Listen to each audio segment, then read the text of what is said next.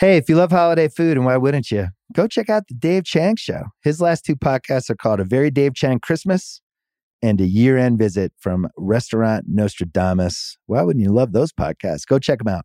The Dave Chang Show, only on the Ringer Podcast Network. This episode of the Bill Simmons Podcast is presented by State Farm. If you've ever been in an accident and you're okay, but you know what happened, your first reaction is going to be, man, why did that happen? You ever buy a new house or a new car or a new anything, there's this little rush you get when you're like, I did it. I made it happen. But really, the only words you need to remember are like a good neighbor, State Farm is there. State Farm has options to fit your unique insurance needs, meaning you can talk to your agent to help choose the coverage you need, have coverage options to protect the things you value most, file claim right on the State Farm mobile app, and even reach a real person when you need to talk to someone. Like a good neighbor, State Farm is there. Learn more at statefarm.com. This episode is brought to you by Prime Video, where you can find all your live sports and docs in one app with one password. You can see the great G League documentary we made last summer. You can see Giannis, the marvelous journey. You can see the NWSL, all included with Prime. Plus, you can buy Premier Boxing or stream the NHL and NBA playoffs on Max with the Bleacher Report Sports add on or add Paramount Plus for the Masters on CBS. Prime Video. It's all your favorite sports in one place. Restrictions apply.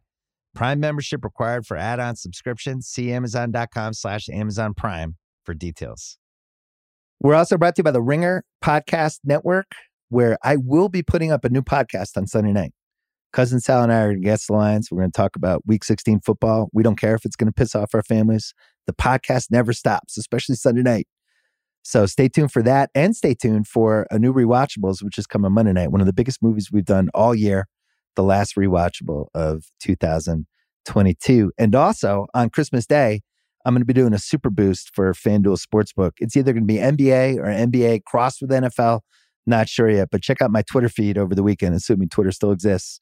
And I'll be tweeting what we are boosting for FanDuel Sportsbook. Coming up on this podcast, John Jastremski from our New York, New York podcast and Peter Schrager. We're going to go through all the week 16 football games or the ones we care about.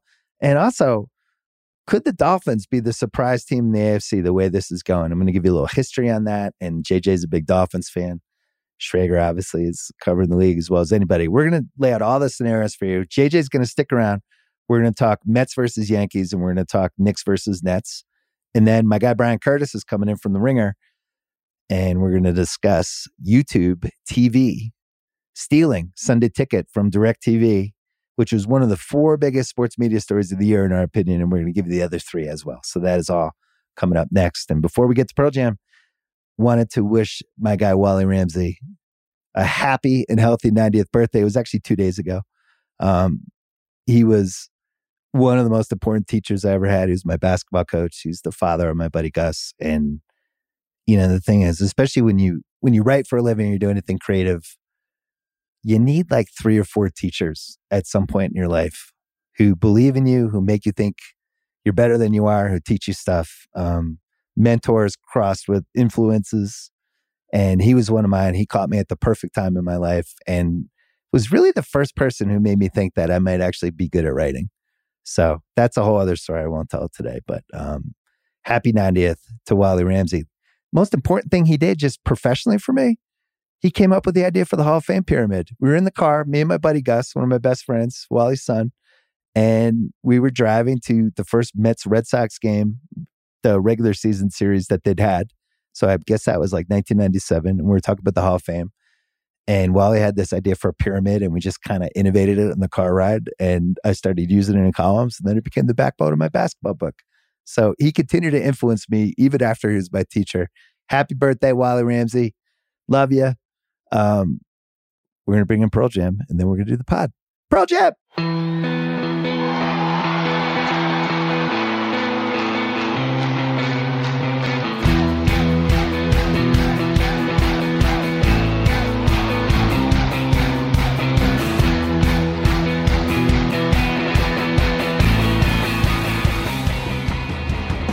All right, what a holiday treat for me. Peter Schrager here, as always, on Thursdays. John Jastremski is going to join us. He's from our New York, New York podcast. Um, Giants, Jets, obviously been following them, but also huge Dolphins fan. And Schrags, you were just on the sidelines for an incredible Bills Dolphins game in the snow that the Dolphins lost, but to me, I still feel like they're a little sneaky right now. So, what'd you see in the sidelines? Tell us. Well, the sidelines are one thing, but I think JJ would appreciate my time on the production calls and before the game and speaking with the players. But most amazingly of all, Mike McDaniel. I mean, Bill, I don't even know if we as a national audience appreciate the greatness of this guy as far as a new personality in the league. He's, He's like a stand-up comic. He He's is. a gem. He's a gem, and and and I think the players at first I was like, I don't know how that works in a bunch of alphas, and this guy's quirky and always has a line at the end. They love him. They love him because it's a polar opposite of what Flores was. Flores guys would be walking down the hallway and it's like, okay, I'm going to dip into this room so I don't have to make eye contact because it's just there was no last year there was just like this like chill around the building. Now you know McDaniel is is is empowering them and. I'd be curious your thoughts on this, and it's a very 2022 thing. And Bill, you're uh, obviously, uh, uh, you know, the the head of a company with so many younger employees. Like McDaniel's whole thing is like Tua's 24 years old. He's not a robot. He's a human being, and this is him and me talking. And Mike's like, Tua was told he was the greatest bust in the history of the NFL draft for two years of his life. He comes on on the team. I'm telling him he's, oh, he's going to be all right. He's in the MVP voting for the first half of the season. He's leading Pro Bowl votes. He has two bad games and he sucks again. And he's like, and and how do you take a 24 year old who's got emotions and feelings and tell him somehow to block it all out. He's like, the only thing I can do is empathize and try to put myself into his shoes and try to make him feel like he's got as much security as he needs and as much comfort as he needs and that I've got his back. So a lot of the stuff that Mike McDaniel's doing with Tua, yeah, it's the offense, it's building it. A lot of it's from the neck up. A lot of it is mental health. A lot of it is talking like, I don't know when when when you hear that and you're an old school coach, you might like say, "Oh, get out!" You know, Tua's making millions of dollars, or the fan at home says, "Oh, poor Tua." I don't know. Mike McDaniel's like the only way Tua is going to succeed is if we're all supportive of Tua and if we can embolden Tua and we can empower him. He's like, my number one job is to keep Tua confident and to keep him in his pocket and knowing that he's got me as as his number one supporter. And I was like, that's a different approach to quarterback coaching that I that I don't really hear in a lot of NFL coach coaching rooms. You know, I, JJ, I was watching pregame show a couple weeks ago. I think it was two weeks ago. They always have those interviews where there's like 13 cameras and it's like Erin Andrews or whoever, and it's like this four minute interview. And I never understand why they have them because I just want like gambling information and weather and why did this line move? And oh, wait, somebody's injured. And I just don't know who those interviews are for. And yet I had Tua's interview on and he talked about what Schrager just said with McDaniel and how much it meant to him that McDaniel believed in him. And he and it wasn't bullshit. Like he was like, this guy actually, like from day one, has just really invested in me and believed in me. And I feel like I owe it to him. Like you, you're a huge Dolphins fan. Have you been following this during the season? What's been the arc of this? One thousand percent. I mean, last year the coach didn't trust him. I mean, it was as clear as day. They were basically throwing the ball 10 or 15 times Flores was trying to win it 13 to 10, 16 to 9, trying to win games out of 1985 and 1995. And it's like, well, it's the modern day NFL.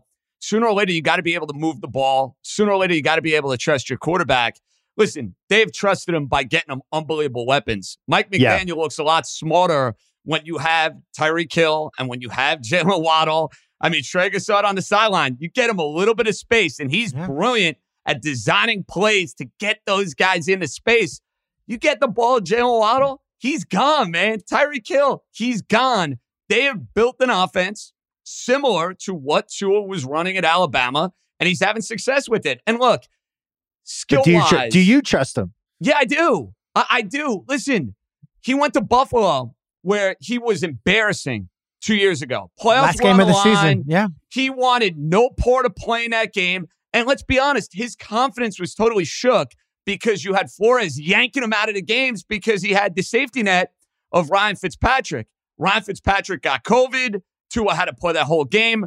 Dolphins weren't ready. They lost the game by 30 points. I still got no sleep. I still was sick to my stomach about a couple of third down calls, the two point play, uh, going for two after the Waddle touchdown. Schrager, I hate moral victories. I'm not know, a moral know, victory kind of guy. They played the rasses off on Saturday. And now I'm ready to see them now go and validate it and win the last three games and do something they haven't done since 2016 and get in the playoffs. Yeah, and and and here's the thing with that: it, the whole storyline was, can they play in the cold weather? Can they play in the cold weather? And now before the game, I'm out and were there. they and were they tough enough for a game like that? Yeah, I think were that they was the tough- and, other like, piece. here's Jaelan Phillips, who's you know second second year guy, first round pick, and it's such like a cliche thing, but we're walking out of the tunnel together, and he just takes off his shirt and he's shirtless, and he's like, "I'm gonna Looks go like warm up shirtless." Adonis. Schrager. Guy looks amazing. And I'm like, "All right," and I'm like, "That's corny or cliche," and he's like, "No, no, no, no, no. Like this, like I, I, I feel like this is what we had. Like, and they were they were not." phased at all. They ran the ball. Most at over 100 yards in the first half, and they they had this punishing style of football that they kind of went away from at the end. Th- the thing is this though, they went into Buffalo and held their own in cold weather, and if they go to the playoffs, they're going to have to go to a Cincinnati at some point. They're going to have to go to a Kansas City at some point. They're going to have to go to a Buffalo at some point. They're going to have to win one of these road games if they're going to do anything in the playoffs. And I think at the very least, they shut some people up with like, this team is too soft. They can't handle the cold. You know, it's funny.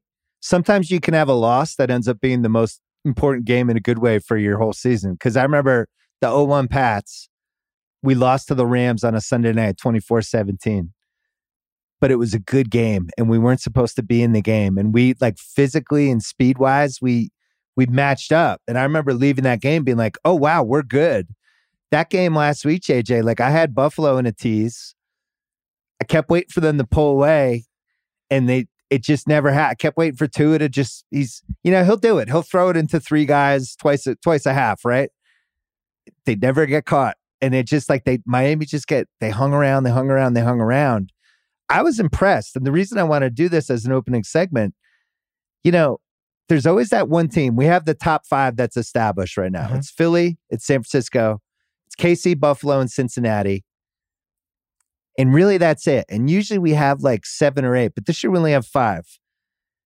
And the history says there's always, at least recent history, there's always one other team kind of lurking. So you go back to 2021. After 14 weeks, the Bengals are eight and 6 Nobody saw them coming. Well, they finish 10 and 7. They get a four seed. All of a sudden, they're in the mix and they make the Super Bowl. 2020, Tampa, Yep. they're And, uh, eight and five. New you Orleans. were going to mention you were going to mention that last week. It's like when they lost to Kansas City, that Tampa team on a Sunday afternoon with Romo and Nance on the call. Tampa Bay went head to head with Kansas City, and they kind of like were able to match, which they lost the game, but felt was like the same way. something. Felt Yeah. like something. Felt And like they Romo lost the said game. that. I remember Romo said that at the end of that game. He's like, I Yep. think Tampa's found it. Right. Now, he also said that about Tampa after what I saw last know, week. I I, don't necessarily agree, yeah, Ro- but Romo you know. just likes to. It turns out Romo just likes to say that after games. This was also But- 2020 Romo, a different version, maybe. Okay, go on. Right. But the Saints were Saints were ten and two, and Tampa was seven and five. Yeah. They were three games behind. The Saints end up winning the division. Tampa's a five seed, eleven and five. They make the Super Bowl. They win. 2019, Tennessee. Yep. They're eight and five heading into Week 15. They lose to Houston. They're eight and six. Seem like they're either done, maybe done. They sneak in as a six seed, nine and seven. They make their run. They get to the AFC title game, go toe to toe with KC, and they lose. I think there's three teams right now I love this. Who you got? That could be the sneaky teams. And we'll do Miami in a second, but the other two are the Chargers and Detroit. Detroit. Yeah. Get in on Detroit.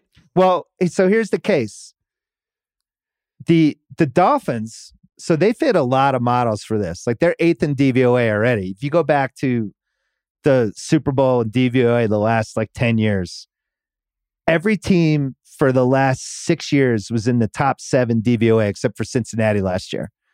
And I, I'm willing to throw out Cincinnati as a complete fluke. As Schrager and I, they murdered us a million dollar picks, but I just feel like Mahomes just makes one play, Cincinnati's not in the Super Bowl. Like or if they give the, the ball to odds- Or the Jerick McKinnon. Or the Yeah, just- Titans. yeah. just Sounds it, about Mahomes, right. Any sort of just that stretch, the three minutes before the end of the half, the three minutes after the start of the half, like just anything. Make one play and Cincinnati's not in there. But after that, it's really top seven all the way down. In 15, Denver was eighth in DVOA. And in 2012, Baltimore was 10th. So we have those are three teams out of 20 in the last 10 years that weren't top seven DVOA. Miami's eighth. So they're lingering and they could get in the top seven by the end of the year. The Lions, they're ninth. Hmm. Since week eight, they're fourth in DVOA. They're fourth out of everyone in the league. They're sixth offense, 13 defense, fifth special teams. They've won six of their last seven. JJ, they have good losses. Do. They lost to Philly. They lost to Buffalo. They lost to Miami. They lost to Dallas. They lost to Minnesota. They lost to Seattle and they got killed by the Pats. That's the one like where you're like, what the fuck happened there? Yeah. But for the most part, I I'm kind of sold on the Lions. Says JJ, you disagree? So listen, I love the story. I want to see them in the playoffs. They're a mm-hmm. ton of fun. Campbell scares me in game. Oh well, you, You, saw it that last in. You week have to factor it in. against the Jets. Yeah, He's kicking a 54 yard field goal. It's frigid, freezing cold to go from three to six. His team bailed him out. His offensive coordinator is a badass, and he can send some bouquets to Robert Saleh for screwing up the end of the game. I don't Timeouts, know yeah. what he was doing Yeah. with the time management. tough one for but Sal. that that's my biggest thing. Like the Lions, to me, out of any of those teams trying to get in in the wild cards outside of Dallas, they're the most likely to win a game. I just don't know if they have enough to win their final three, and they need to win their final three if they're getting in. Here's- and I've Shrigs and I factor in the three weird Dan Campbell decisions when we decide Yes, whether we want to put the Lions in They million have dollar to. picks. Okay, fair enough. Well, we have so this week they're at Carolina. Mhm. Carolina, I've finally given up on because you house you and House and uh, Raheem talked about this on East Coast Bias Tuesday. Carolina's fine unless they're down seven, and then you might as well turn the Game's TV over. off. It's like they're down Game's seven, oh, the game's over. Can I give you a So- Carolina uh, Panthers perspective as I'm watching that game, knowing that Bill and I had the underdog parlay and we were all Yeah. in on the fan? They okay, so CJ Henderson. This is real deep Carolina talk. If you're a Carolina Panthers blogger, uh, CJ Henderson goes down, and it's like, all right, your your number two corner's gone. They still are setting the house on every third down, and this guy I Keith know. Taylor, who is not not that guy, is up against Diontae Johnson. Literally nine of twelve on third down. It was painful. Every time it was third and long, they sent the house, and Al Holcomb sending everybody, and they're just picking on him with Diontae Johnson. It was it was enough where you're like, all right, I guess Steve Wilks can't be the coach next year. Like if you're a defensive coach it and was that so happens, bad. like that I think they just got they got so excited to blitz Trubisky I know, that they kind of completely lost perspective of the game because the only guy who could hurt them on the field was Diontae Johnson. and he was who's by himself on the left side of the It's field, just torching. Taylor. Uh, yeah, it was tough. And from a coaching standpoint, I'm not sure. But anyway, it's in Carolina. We haven't even talked about how bad the weather is going to be all over the place this Mhm. weekend. If the Lions are a real playoff team, they have to beat Carolina. Like, and it has to be convincing. So to me, we'll know after this weekend one way or the other because It's a rat line, guys. The Lions only favored by I two and know. a half at that crummy Carolina team after last week. The entire world is on Detroit too. But we That- had I- that's we had three rat lines last week, and we went two and one on the rat lines. Yeah, Wait, I don't, I, I don't know this vernacular. I'm not in this one. What is a rat So line? basically, I love this. Basically, Welcome. it's like it's it just looks too easy. We've talked about it. We just too call it good to basically different. Schrager. It's too good to be true. Like I thought, Cincinnati, uh, for example, Cincinnati last week laying Yeah. three and a half against Tampa Like, it seemed didn't make like sense. one of Too those easy. lines that It's was too too easy good to be true. San Francisco, Seattle on Thursday night. Why? Why is? Why wouldn't everyone take San Francisco? Why is this so? E- I ended up not betting that game because it, it was so such a rat line. I'm And so you missed out. scared. And you Yeah. missed out. But you're right. That Carolina Detroit. So anyway, I still like Carolina. I still like Detroit. I'm saying, like, here's the other thing with Detroit. Now, I know Dan Campbell's going to have a couple of weird decisions. You mentioned the offensive coordinator, Ben Johnson, who I'm telling you right now, guys, is going to be hired as a head coach at 36 years old. He is all anyone texts me about, all these executives Yeah. and, and these, like, what, what do you know about Ben Johnson? And, and here's the deal they're getting contributions from rookies who weren't contributing. So, like, they added these players. This guy, James Houston, is a pass rusher who did not play till Thanksgiving, a rookie at a Jackson State. He's got five sacks in four weeks.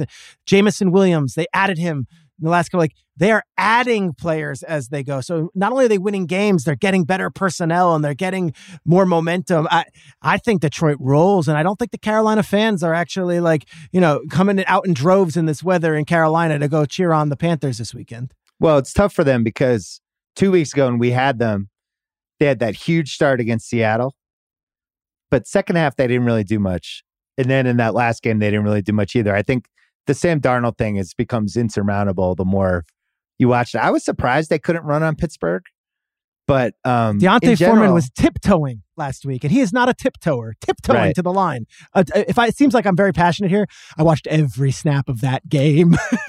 Yeah, well, we were going nuts for it. The uh the Lions, though, I still feel like like I'm looking at Washington at San Francisco this week. Good luck. Washington's going to be seven, spunky. seven and- and one. Remember, I said this. Washington's going to be spunky in that game. Spunky. And I love the Niners, and I'm invested in the Niners to win the Super Bowl. They just won the division. That's a kitchen sink game for Washington. Young is back. I think they cover. Just be careful there. Be careful. I, definitely not going to be careful. All right? Uh-huh. Um, I was going to say, we can make the bet. You save me some trouble. So I, I'm fine with that. then they're home for Cleveland, Dallas the next two weeks. So if they lose San Francisco and they're seven point underdogs and Detroit wins, Detroit is now in the playoffs, just needing to win out their last two.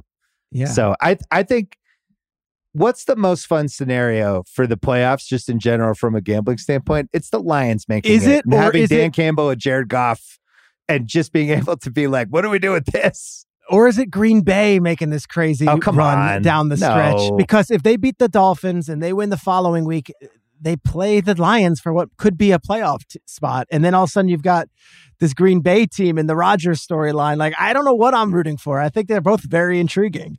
I'm ready for Rodgers to go away. I'm with you. And maybe Yeah. that's because I have an investment with the Let's Dolphins flip this the week. let's flip the channel on Rodgers. Schrager, how about out. this one? Tyreek Hill returning to Arrowhead to take on the Chiefs. You an want a opening wild card round? game. Oh, for week one. Oh That's yeah. good. Wait, Two- let's take a let's take a 2-6 break. Matchup. Let's take a break, and then I want to talk about the Chargers. Hey, Santa Barkley is back, and this year he's giving new FanDuel customers exactly what you asked for. Unrip the gift of a no sweat first bet up to two thousand five hundred dollars back in free bets when you sign up with promo code BS. That is two thousand five hundred dollars back if your first bet doesn't win. Now is the perfect time to give FanDuel a shot. The app is easy to use. They're always giving you great promotions, and when you win, you'll get paid instantly. I'm going to be doing a little Christmas boost on Sunday. Stay tuned for that one. Check my Twitter feed. I'll tell you exactly what it is. See for yourself why FanDuel is America's number one sports book. Get in the holiday spirit with a no sweat first bet up to $2,500 back in free bets from Santa Barkley when you sign up with promo code BS. You must be 21 plus in select states. First online, real money wager only. Refund issued as non withdrawable free bets that expire in 14 days. Restrictions apply. See terms at sportsbook.fanduel.com.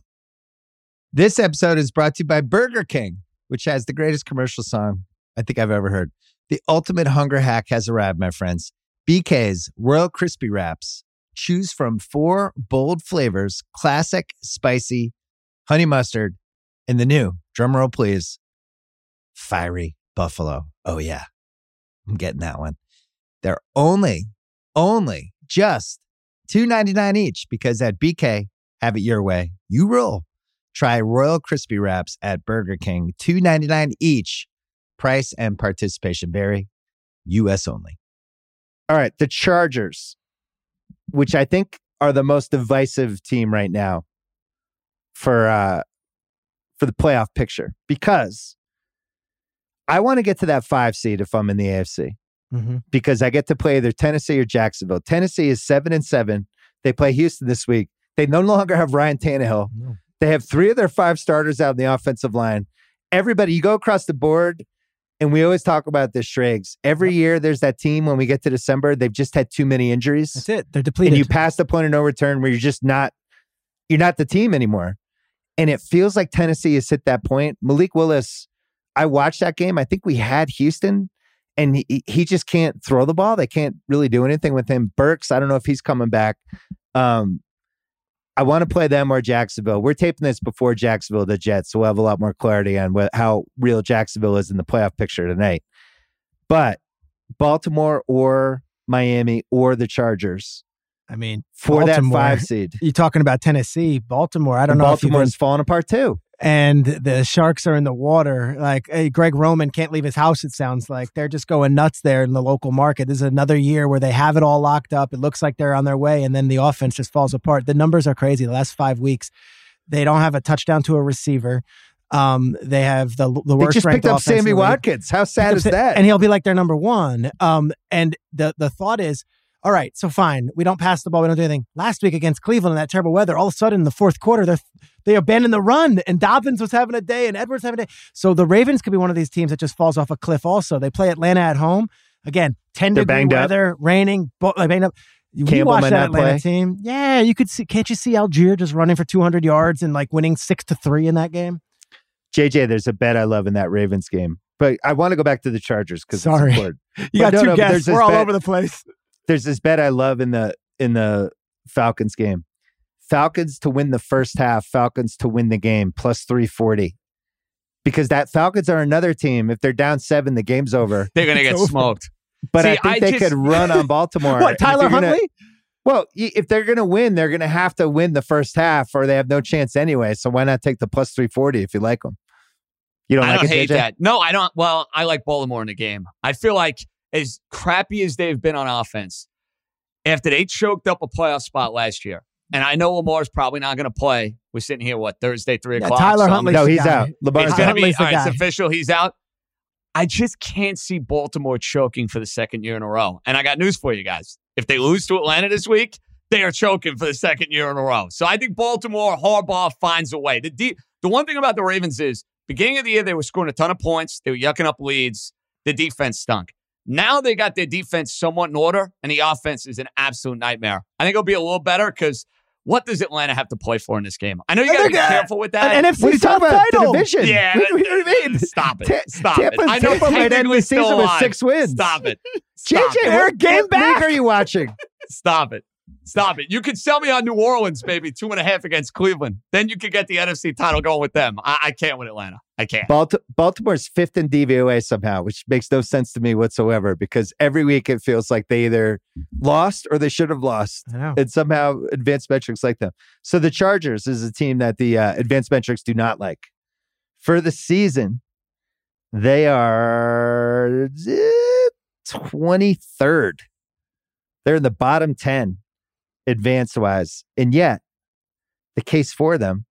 First of all, I don't think their quarterback was healthy from that week two KC game for two months. I just don't think he was healthy. I think he probably had like what Mike White has right now and was just playing. Um, Mike Williams just he's played Awesome. maybe two thirds a year. He's awesome There's- when he's out there. They're six and two when he has two catches. JJ, uh, Keenan Allen missed seven games. Last four weeks, they're sixth in defensive DVOA. Um, they're eight and six, but they lost to KC twice by three points each game. They lost to San Francisco, and they have some shaky Vegas. They lost to the Raiders after up ten nothing. Yeah, Yeah, they, they have a couple shaky losses, but for the most part, I don't know. Bosa and James are questionable this week, but in general, this is a Herbert play. This is just like, all right, what if Herbert just goes on a run now? We've seen this happen before, and I don't know, man. If they if they can pull off this week and kind of get someone, they're playing the Colts. Colts start Nick Foles Mhm. on Christmas night. Chargers favored by four and a half. Feels a little like a rat line, JJ. But for the most part, are you buying the Chargers at all, or are they just a stay away to you? So, confession. I bet the Chargers at the beginning of the year to win the Super Bowl. Oh boy. Two or three weeks ago, I was completely out. I said this was a donation. I can't believe I got invested in this team, knowing the history of this team. Well, what happens? They beat the Dolphins on Sunday night. They look amazing on Sunday night. Last week, I had Tennessee plus three. That game was not even that close. They should have won that game by double figures. They're a different team. They should have. You're right. When Mike Williams and Keenan Allen are out there, they can put up points. Now, they are the Chargers. This game against the Colts scares the crap out of me. Yeah. They played Denver at the end of the year. Remember, they played Denver in that ugly, hideous Monday night game. Yep. They should have lost that Monday night game. I could see Denver playing spoiler there. I think the Chargers are the sort of team, Schrager, if they get in, I think they're insanely dangerous, Mhm. but you can't rule out the possibility of Chargers things happening over the next three weeks. Okay, well, so they and Shra- Shrakes, this is why Yeah. it's important. They could sneak in and immediately be favored in round one I against Ten- Tennessee Easily. or Jacksonville. Easily. And Their they next- could be healthy at that point too, for the most part, except for JC Jackson. Kyle Brandt on the Good Morning Football show with me. He had a hilarious bit. He goes, "Bring up their schedule," and it says Colts, Rams, Broncos. He goes, "That scares the shit out of me." If you're a Chargers fan, you'd almost rather see Bengals, you know, Bills, Chiefs, because this is where the scar tissue starts to play, and it's like. Are you going to slay that dragon once and for all? Because this is real. Some franchises are just snake bitten, and this is real. And this is a classic type of stretch where the Chargers would screw the pooch. But if they can get over that hump, they might not have to hear about this anymore. They might not have to hear about Marlon McCree. They might not have to hear about last year what happened in Las Vegas on week 18. Like this is a huge game for them. And if they come out and they beat the Colts by 20 points, which they absolutely should, the Colts should be completely done. They have nothing left to play for. Everything is over. Nick Foles is out there. But if this is another nail biter like last week was, there's real scar tissue there. And I know I'm friendly with people in that organization and they get really pissed about it. They're like, what is what is what is something that involved Nate Kaeding in 2005 have anything to do with Cameron Dicker and our team now? Like why are we talking about old chart like that's ridiculous. New coach, new everything. And yet there is almost this grim reaper that is like hovering over that logo. And I, until they get in the playoffs, I think every Chargers fan knows you got to bite your fingernails because it's not a sure thing. Well, as you know, nobody believes in baggage with a franchise more than me. I'm the number one. I mean, we the Pats beat them into the Rex Grossman year. Yeah. The game was over. They they had the game winning Marlon interception. McCree, he Marlon fumbles it McCree. away. Troy Brown strips it to get the ball back. It's, and they it's do the like lights out all- dance. It might have been the single flukiest play of the entire Patriots dynasty. And then the Pats go next week and they almost make the Super Yeah. Bowl. They don't, but um, but they've had. I mean, think about how many games Marty Schottenheimer, where they were like seven point favorites, eight point favorites in the playoffs, they blew.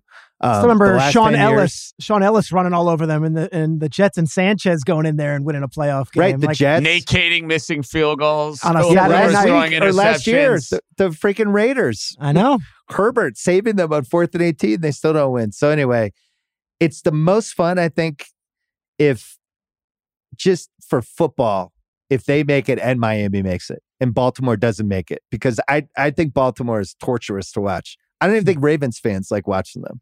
So, if you had to say rock, paper, scissors, but two make it, I'm giving you the Ravens, I'm giving you the Chargers, and I'm giving you the Dolphins. What are your two, JJ? I think all three can make it I think technically. all three. Okay, I mean, you're going unless all you're three. putting well, here's the team you got to throw in there as well, and they're definitely not as sexy, but they have a big one Thursday night. That would be the Jets Yep. or your team. If your team by no, some my team's miracle, out. My, no, They're send my shoot my team to the sun. They're done. I still They're have out. to throw them in there. But it, out of those three, schedule favors Ravens, Chargers, but I think feel wise, Chargers, Dolphins. I think the Chargers and the Dolphins are better teams than Baltimore. So who gets who's the best favorite for the five seed? Then I would say the Dolphins. No, I'm going to say the Chargers because I'm going to say they slay some demons, win their final three games. You say they they sleep the last three, even though we know they're the Chargers and they're yeah, going to fuck I'm up actually, one of those I'm games. actually going to give Chargers some love here. Maybe it's my Super Bowl by talking. I don't know. Maybe it is. I'm pro. What do the Dolphins have left after this? It's tricky Yeah. because Packers at New England, home Jets, final game of the year. That Hmm. home Jets could end up being for a playoff berth. I will be there, Schrager. I'm going to need You'll a, go. little- I'm going to You'll need a lot of alcohol for that game. A lot of Well, it. you know what's you know what's crazy? The Mike White injury. You think the Jet, the Jets could honestly be nine and five. It was huge. if he if he just doesn't get hurt on that second hit, I think they steal that game two weeks ago, and then last week, same thing, and now tonight, Zach Wilson, just never going to think they're going to succeed with him. But the Jets could end up being seven and eight after tonight, and I I think they're legitimately one of the ten most talented teams. Bill, let me ask you, and, and JJ, I want to hear your thoughts too. So, like, we're in this local New York market, the two of us, and I feel like they ask Saleh every day, and he's got different lines about Zach Wilson. And at some point, it's like, what are you supposed to say? How would you guide him if you're the PR guy for the Jets or you're a media Mm. trainer when you know the kid just might not have it or isn't there yet? And like the things he was saying this week was like, it's not instant coffee. And he also referenced that he had a bowl game where he went 18 for 18 in a game. And like Jets fans are dying with that. They don't want to hear that. What would you tell Saleh? How would you handle it? Because I think the only way you can do this is is empower him publicly. You have to be that way, right? They have no choice. But the problem is, and you know this, Schrager, he lost everyone after That, that, press conference. game. I know. That New England game, that was the moment people were like, screw you, man.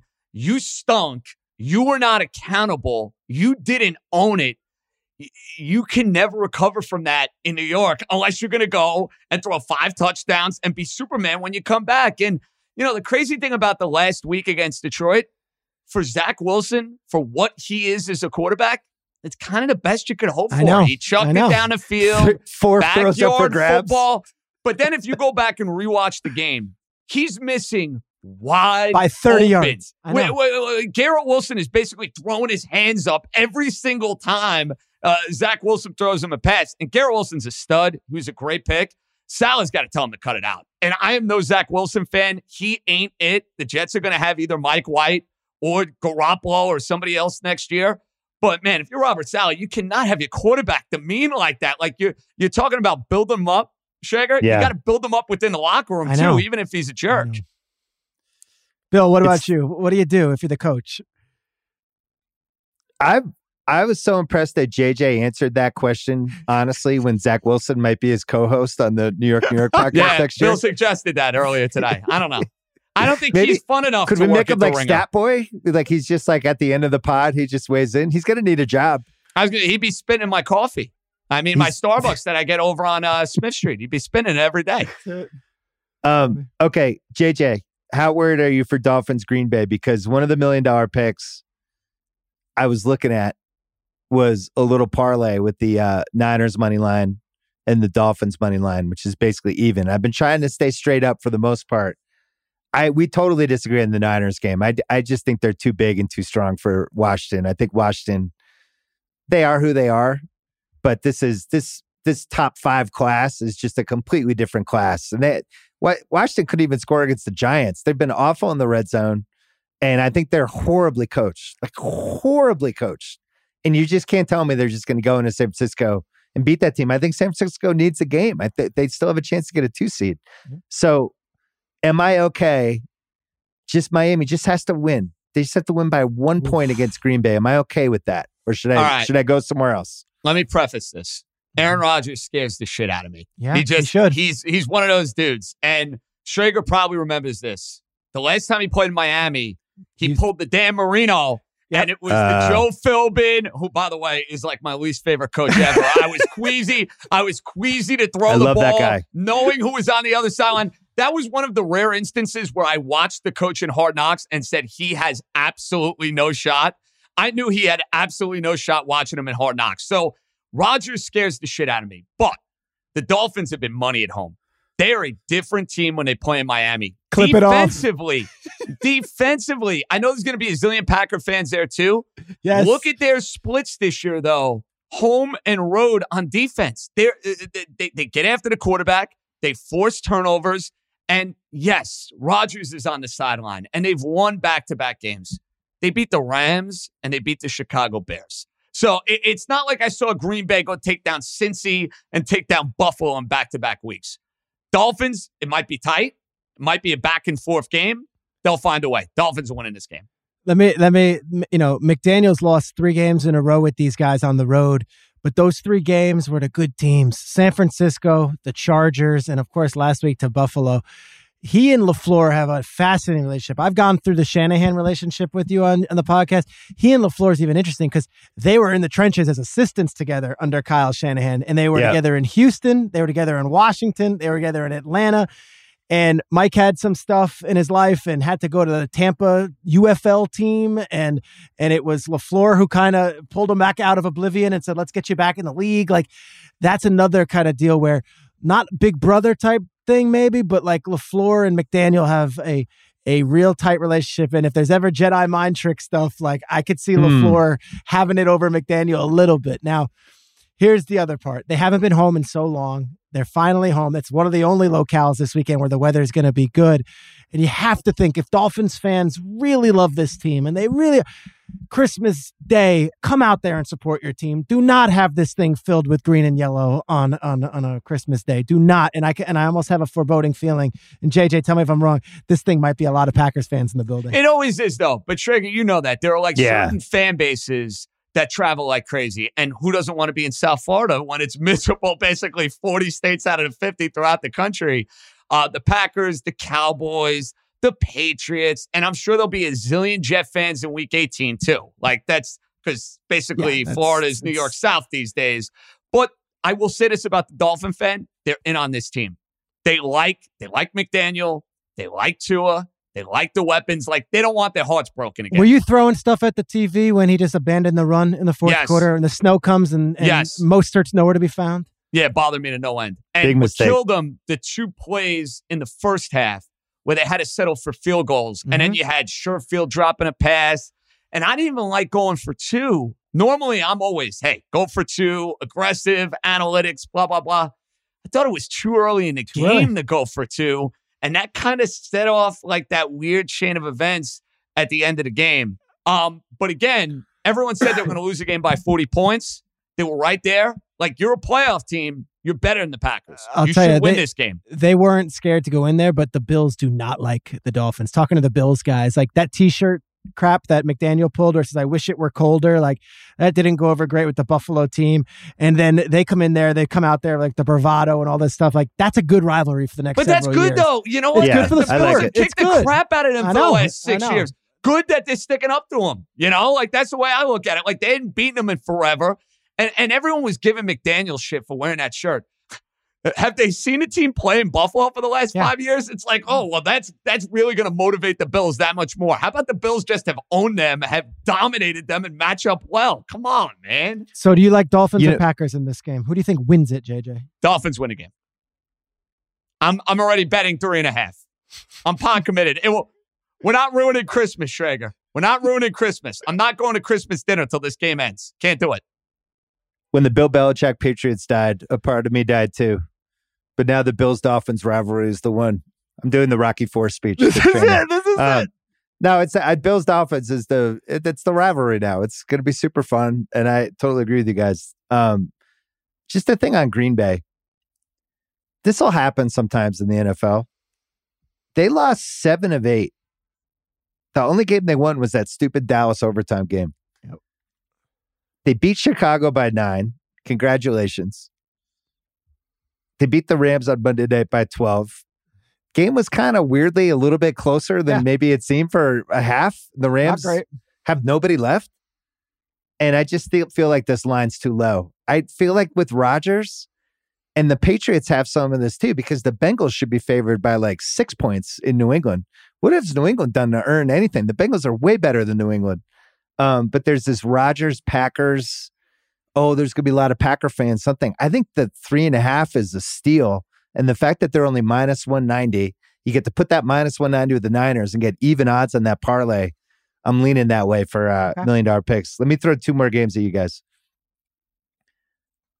Steelers minus two and a half against Vegas. It's going to be freezing cold, awful. Nine degrees. Run the ball, run the ball, smash mouth.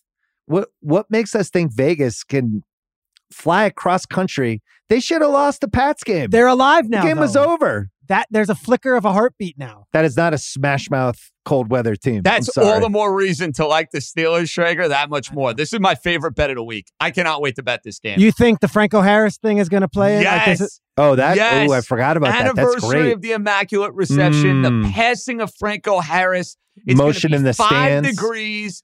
The, Raider the Raiders are going to want nothing to do with playing that game. And, and I saw that line at two and a half. I pounced. I love love the Steelers. Are you doing that game, Schrager? I'm not. I'm not. You know, we originally were supposed to. I was going to be on the sidelines for it, but I'm not. I'm going to be in Fox on the weekend uh, on Saturday. But you know, we for NFL Network, it's an NFL Network game. We have been hyping it to no end before the Franco passing, and we've had all the Steelers legends and all this stuff.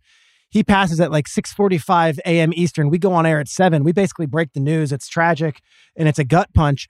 Um, what we found out afterwards, they were going to raise his jersey and retire the 32 before he even passed away this Saturday night. Like I, there's so something weird. there's something I I get the, the goosebumps. It's very eerie. And you know, Mike Tomlin does not do good morning football. He's not that guy who's out there. Like Mike Tomlin wanted to come on this morning and talk about Franco. Like I think Tomlin Wow. knows he knows what this means to that to that fan base. I would be shocked if the Steelers don't come out playing their best game of the season. You know, the other thing, I thought the Steelers. So I don't know what happened to them in that Baltimore game. I lost on Steeler games two weeks in a row, million dollar picks and in real life. In the Baltimore game, all of a sudden, Baltimore just ran the ball down their throats in the Well, and fourth it just quarter. turned it over a zillion times because Yeah. I had Pittsburgh too. Trubisky was inside the And 30 Trubisky yard was line bad. like five and a times. and threw blocked three field goal didn't help. Yeah. yeah. No. Last week, I thought their defense looked really good against Carolina and, and felt like they, I thought Watt had a little swagger back. I didn't know how hurt he was, but it felt like he was back to where he needed to be. And just in general, I don't think they're bad. And the good thing with them, betting on them, they're six and eight. They're somehow not out of the race yet, right? If they beat Vegas, they knock out Vegas. The Pats lose to the Bengals, they'll they'll both be seven and eight with them. If the Jets lose to the Jags tonight, they'll be seven and eight. And they could if they could potentially get into some sort of tie situation with Baltimore, like they don't have the X next to them yet. Um, so I don't know. I think they'll have something to play for. So that was one I was looking at. The Bengals Pats, I don't want to talk about it, but let's just say the Bengals are going to show up a million dollar picks. I've had it. We're we're spite gonna- betting against the You would pick spite against betting them? against the Pats. Yeah, spite bet. This is a Um, reverse jinx. I, I can no, it's smell not a this reverse from jinx. a mile No. away. They're going to be in the I know playoffs. you hate the team. How is that line only three? The Bengals are way better. I don't disagree. The line is only three for the same reason three? your line's only three and a half because there's Pat's Mystique and Belichick. Nobody watches this team. This is not a Patriots team anymore. Well, Zolak said it's the dumbest week team you've ever week. had. It's the dumbest Pats team since like Pete Carroll was the coach when before Pete Carroll had his brain transplant. The other one I like. I mean, Brain it's no surprise. It's no surprise. The Eagles line to me is just bonkers. I just Too can't much? believe They give too much disrespect to Minshew. the Eagles are the best team in the league. They they are the best across the board. They have the most talent. Like I was looking at their third down, fourth down. They're 20 for 27 on fourth down this year. It's fucking that's impossible. That's like a video game. Third down, they're 50%. They have their defense can do anything. They have playmakers all over the place. You really think like, oh, we don't have Jalen Hurts, so we're gonna suck now? And what has Dallas done the last couple weeks to make you think that they're even good? Dallas is their defense doesn't get stops anymore. They who last week they the uh, their opponent had 500 yards on them. Jaguars. Jaguars. They did came back from 503 yards on them. So I just don't get this line at all. I think even with Minshew, you could tell me, all right, Cowboys three, I get it. It's the backup. He hasn't played all there. But then you throw in my love for Minshew. I think the Eagles, this is a three point game. And I think the Eagles could win. Am I nuts, JJ? No, you're not. Okay. Um, the only thing that scares me is that I think many folks are going to have the sentiment that you do. As you could tell, Sugar, I like to go contrarian I was with a gonna lot say. of these But the, but the line has been all Dallas money. The line, Dallas is Listen. blown up. I endorse the pick. This is not one of my favorite games of the week. I just think there's too much uncertainty with the quarterback change. Now, Minshew played at MetLife Stadium last year. Now, Mhm. the Jets were not a good defensive team. He torched them. 'Em. I remember I did a pod right after that game, and I said, if I were the Eagles, he's my quarterback guy. for the rest I of the year. Like I was this in. I, offseason. A lot of people were saying after Jalen Hurts against the Bucks, they were saying, "How do you not make this an open competition? Let Minshew fight for it." Here, here's my only thing on this game: the Hmm. Eagles now are 13 and one. The next closest team is two games back of them. Is this one of those where it's hey, foot off the pedal? Just I know they hate the Cowboys and all this stuff, and it would be great, but like the Eagles. They've got that number one seed kind of locked up. If they, they just need to win one of these next few games, I, I don't know. Is this one of those where They don't we have the AFC, they don't have the NFC East locked up yet. Yeah, No. but they this is sort of game though. You might play Dallas in the playoffs. To Schrager's point, hey, do we want to you know maybe No, no, I think they uh, scale try. back a little bit? I just Not I that just- they don't try, but listen, are they going to throw the full complement of plays at Dallas, knowing they might play in the divisional round? I have I have the best counter of all time. okay, if you beat Dallas in Dallas with Minshew, you've murdered their season. Mm. They're done. That is a fucking vampire cross in the heart. Write them off. We fucking beat you with our backup quarterback. Fuck you. Who's next? and I think they're going to care about that. I also think like These teams don't don't, like each other. The Eagles yeah, they don't like each other, but you have they have Saints Giants last two weeks. If I'm the Eagles, I want to clinch everything. I want to get it it. done. I don't want to bring Hurts back. I just want to get ready. I get I have two weeks left on the bye week. Like just I want my guy healthy. Let's get this done. Let's go into Dallas. Let's beat their asses and prove we have a better team. I think they're going to have a ton of motivation. yeah, I so think you, the, you disagree, JJ? yeah, I just don't love the spot. Uh, I Okay. think the history of the league tells us that for these teams that I, I know, technically speaking, they haven't clinched the division and they haven't clinched the one seed, but they kind of have. You, you know what I mean? So, like, I that sense Mm. of urgency, to me at least, is going to be there a lot more for Dallas, who's coming off that humiliation of last week, more so with them than it is from a Philly standpoint. Again, I don't like the game. I, it is one Schrager, of the what- games that I went through. I said, no, not taking it. I'm out. Schrager, what's wrong with Dallas other than the injury? their stuff? defense, their defense. I mean, Micah Parsons was was being talking to the MVP in the first ten weeks against the Texans. He didn't have a tackle, didn't have a sack, didn't have a quarterback pressure. Last week they're up twenty seven to ten. And you know, boss man fat Joseph over there, the number one, the, the corner, he's getting double moved by Zay Jones. Like crazy stuff happening on defense. And Dan Quinn's defense prides itself on discipline, and we're not going to get beat on stupidity. Like their defense has fallen apart two weeks in a row. Now I don't have LeSean McCoy's thoughts on Dak Prescott. I thought that was that was a, that was a strong take. I'm not sure if you saw that one yet, but I, I would say that Dak Prescott, like you've said with cousin Sal, like he leaves a lot to be the, the desired in these big games. And it's like, where, w- when are we going to get the Dak game where he says, you know what, just I'll put it on my back and we'll be okay. Yes, they went Well, where- 98 yards against the Texans, but like, can we not get in those situations? Where's his security blanket? Where's the second receiver? They never replaced the Cooper thing. They thought they did, but they didn't. Who's like their third and seven? It, it, it's to me like even like them laying the five and a half. I still feel like you can get cheap touchdowns on them late. You look at their injury report. Sal's very upset about Vander Esch being out. He's it's a big deal. Lawrence is questionable. Kearse is questionable. Um, Parsons now is questionable. He's been sick, but in general, their secondary is really banged up. Anthony Brown's on injured reserve. You go on down the line, and it's like it's just not the same Dallas team that it was in Week Seven. It's just not. And the Eagles have way, way, way more talent. So I love grabbing the five and a half. I don't think I would put them in underdog parlay. Before we Not go, that um, confident. See, I thought you would for sure. no, I just like the five and a half. okay. Like I, I just think. But if you like I, the five and a half, why don't you like them to win? Out of curiosity, I do. I just don't want to have two bets on them. too much liability. Okay. I love this gambling talk. Too much liability. Couple underdog parlays for you guys. Got Texans plus 144 against against uh, a legitimately destroyed Titans team. I don't totally trust the Texans, but uh, Falcons are plus 265. I'm out Against on that one. Snoop I'm out. Mm. Saints in Cleveland, freezing cold weather. Zero degree weather and 40 mile per hour winds. Shakes is it? lowest lowest total in an NFL game, I think, in like 15 or 20 years. 32 too. and a half. Is it Taysom Hill time in this game? I think it's a lot of Taysom Hill time in this game, but I also think it's a lot of Chubb and Hunt time in this game. Chubb's hurt. He's gonna he's gonna be playing hurt. He's got some foot thing. I don't know. I don't, I don't think that Browns team. They're like that the the kind of small, fast defense that you can kind of overpower. Yeah. I don't want them in zero degrees. To me, this sh- I, this line should be pick them. So Saints are plus one thirty, and then the last one. You tell us, JJ, the Giants. Plus I think they're gonna be alive in I think they're going to be live in the game. I really do. First of all, the Vikings, every game comes down to the wire. That's a guarantee. So you're seeing three and a half, four. I would scoop that immediately. And, and I think the Giant defense has found something. Kayvon Thibodeaux was Woo! a man possessed Awesome. in that Washington game. He set a tone. They got Ojulari back. Like they have four guys who can disrupt. Now, I'm nervous about their secondary in this game because Schrager hmm. was at the Giant Eagle game. Oh, and Oh, if yeah. you have big time receivers, it, it can be dangerous against that Giant secondary without Adoree' Jackson and without McKinney.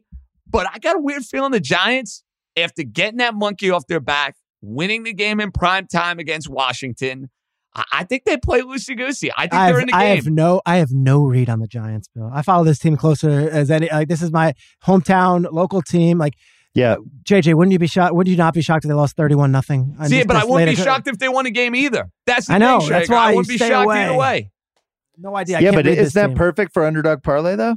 Yeah, It's either they're going to get blown out or they might actually win. I, I'll Yeah. say this with the Giants. I think they're exceptionally well coached. Oh, Beyond come on. well coached. coach- love- it's He's fantastic. coaching, and I know there are a lot of great candidates. Sirianni's He's a great, great. candidate. O'Connell's a great candidate.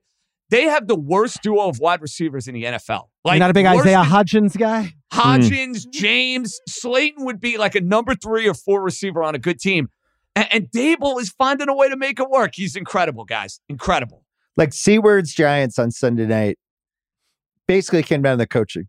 Yeah. Right. I thought I thought Washington was slightly better, but for the most part, it just came down to game management and dumb shit. And, the and a Giants have Washington just been fan really would say uh, it came down to officiating, but you know. Well, it's- and that too. I, listen, not great. Not, Joe House not- would have something to say about that. You're not lying. All right. So what? Give me help me with the underdog. Which two do you like? Saints, Texans, Falcons, Giants. I like the I like the Saints. I like the Okay. Saints. Falcons and Saints. Let's pick one of each. Let's go. There you go. One of mine, one of Schrager's. Falcons, Saints plus six thirteen. Let's do it. All right. I'm gonna do I'm gonna send you guys off. I'm gonna do million dollar picks. Um and then Schrags. So no game for you this week. No No. I'm for you. in. I'm in studio. I'm doing uh, the Fox that's NFL such a kickoff win. on Saturday. I know in LA. JJ will appear in any TV studio in the tri-state area on 10, 10 minutes notice. Yeah, I mean that's the beauty. Schrager knows this. When you live in Brooklyn and the studios are downtown, I'm in the car in 10 minutes. So yeah, you put a suit on. I got to do my makeup. But my mom did not know that I was doing this spot with you and Schrager. My mom, Schrager, probably has no idea who you are. Probably Yeah, yeah. sees you on TV all the time. Sure. But you know, you're the good looking guy on TV. She goes, I love that guy in the sidelines jacket. You Yes. got to get you one of Oh, those look jackets. at you, Schrags. so funny. I was so like, Peter Mom, Peter thanks. King- What's wrong with my jacket? Peter King wrote about the jacket in his Monday column, and it's because Mike McDaniel in the halftime interview, there was like a very like meandering interview, which I loved. And then he says, "Nice jacket" on TV, and like a million people like thought that was hilarious. It's a ninety dollar jacket from Eddie Bauer. Trust me, I'm not sponsored. You can get it online. Go for it, JJ. Nice. All right, JJ, you're coming back much later in the pod. We're going to talk New York sports, a little baseball, a little basketball. Schrags. Yeah. I will see you next. Thursday. Happy holidays. Give us one. Give us one. Let's go for the road. For all the kids out there celebrating the holiday season, let's go! Come on. This episode is brought to you by Cars.com. When you add your car to your garage on Cars.com, you'll unlock access to real time insights into how much your car is worth. Plus, view its historical and projected value to decide when to sell. So, when the time is right, you can secure an instant offer from a local dealership or sell it yourself on Cars.com. Start tracking your car's value with your garage on Cars.com. Bryan Curtis is here from The Ringer. He hosts a podcast called The Press Box, where he covers media stuff. It's near the end of the year. We're going to do this quickly. There weren't like a ton of amazing sports media stories. And then the best one happened with about nine days to go in the month. Sunday ticket, moving homes, not to Apple. I just assumed it was going to be Apple. No, we're going to Google. We're going to YouTube TV, and everyone is rejoicing because we can finally get rid of DirecTV out of your out of our lives. But uh, were you surprised by this being the home for Sunday Ticket? a little bit, especially that it broke kind of late. And I think as you look into it, I'm also a little surprised at some of the details. So, you and I both had DirecTV in order to be able to watch football games. And the price you pay was you had to pay a hundred plus dollars for DirecTV. Yeah. Well, according to the articles I'm reading today, you don't necessarily need to sign up for YouTube TV, which is like 65 bucks a month to get the Sunday ticket under the new deal you can get it under YouTube's primetime channels thing, like you can buy the league pass a la carte. That's an interesting wrinkle to me because, you know, the whole point of having it on DirecTV was to get DirecTV subscribers to buy a bunch of channels. In our case, channels we mostly don't want. But YouTube is saying, okay, you can come in and buy this a la carte, not necessarily sign up for YouTube TV. I thought that was kind of curious. Are we sure it's going to stay that way? Maybe not. That doesn't make a lot of sense to me in terms of the advantages that it would bring for Google. And by the way, they have more money than anyone. And I'm not sure that they're looking at this as we've got to make a profit. I don't know. We crunched the numbers. We're a little short. Like they don't care. I think to me, it's more of a statement for them that, hey, this is a thing we have. And if you didn't have YouTube TV before, you didn't care about it. Now you have to. But you're right. It should be part of YouTube TV, should be how it works. Maybe there'll be some a la carte thing where it'll be more expensive than getting YouTube TV. They'll try to do it like that, or it'll be like four months for $300. There's some people crunching the numbers today. and It's basically like impossible for them to make money, but I don't think they care. Like Amazon Prime just did the Thursday night football thing. They probably lost money on it, but I think it was ultimately a good thing for them. It got people in the habit of going there for live programming in a way that we never have before. So if you're YouTube TV, I think that's that's what you want, and that's why these sports rights are so important. What else are we missing with this? Well, Peter Kafka, who we both know, said on Twitter today that this is probably the down payment for Google and YouTube getting more involved with the NFL in the future. And if you look when this deal runs out, it runs out just about the time that all those broadcast deals run out that the NFL just signs a 7-year deal. So, you know, this is this is the eh, this is a little welcome gift, right? Hey, we got we got Sunday ticket. Now, when that NFC package comes up in 7 years and it's still the only TV people want to watch live, we're here. We're we're in business together.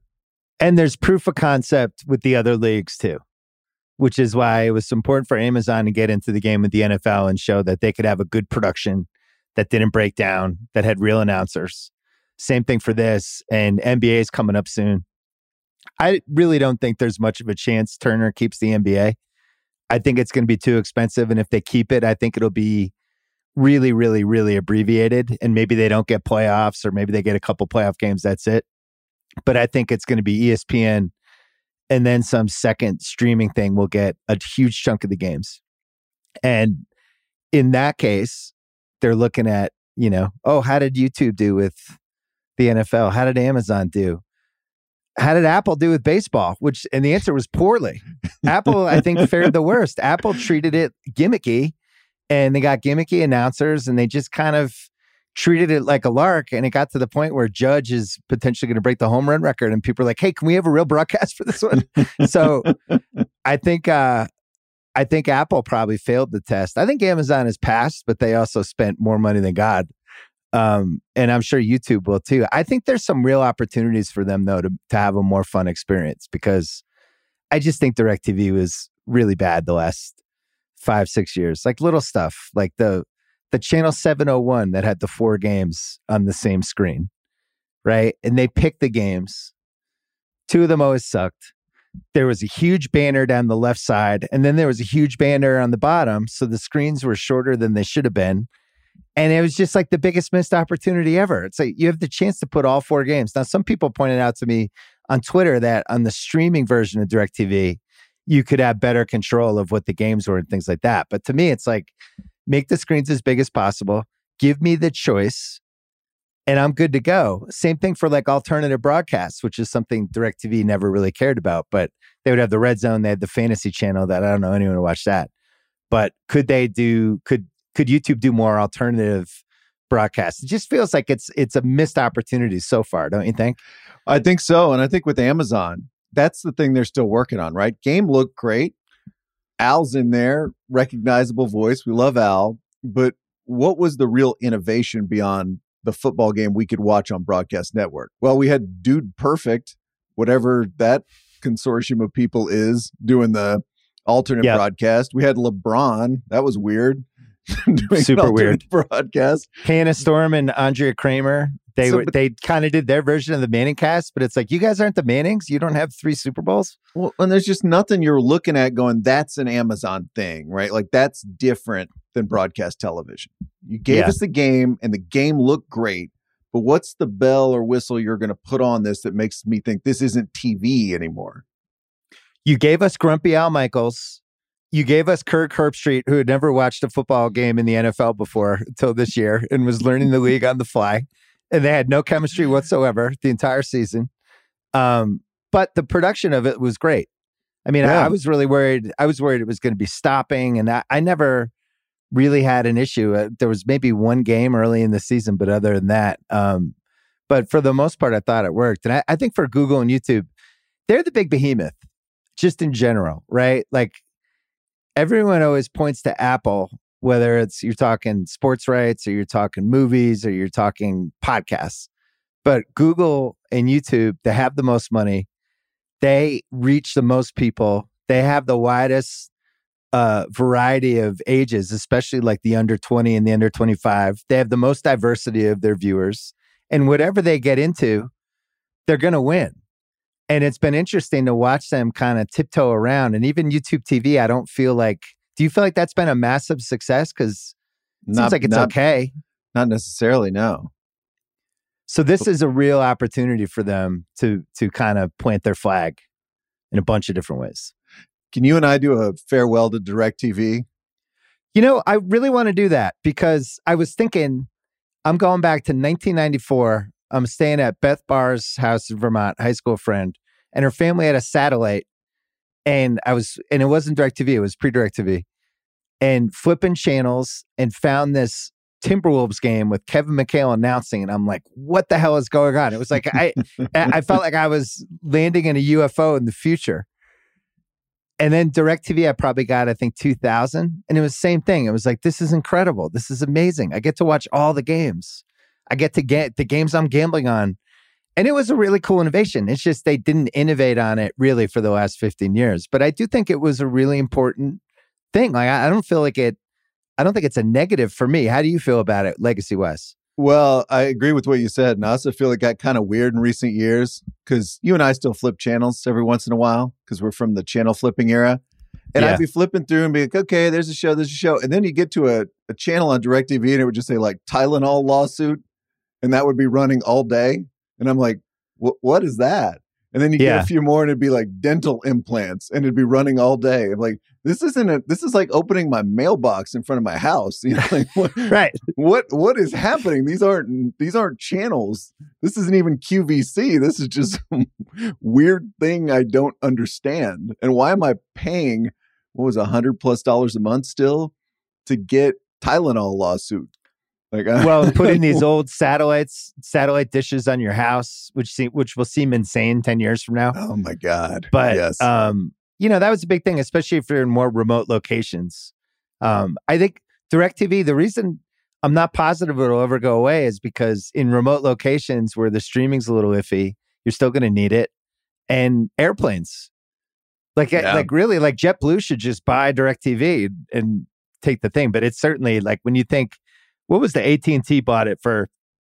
Some crazy, crazy price like eight years ago, and it was immediately one of the worst media deals of the past 15 years, which is saying something. Um, I think now I don't I football was kind of the last reason to have it. And it's gonna be a mass exodus. I was joking on Twitter today.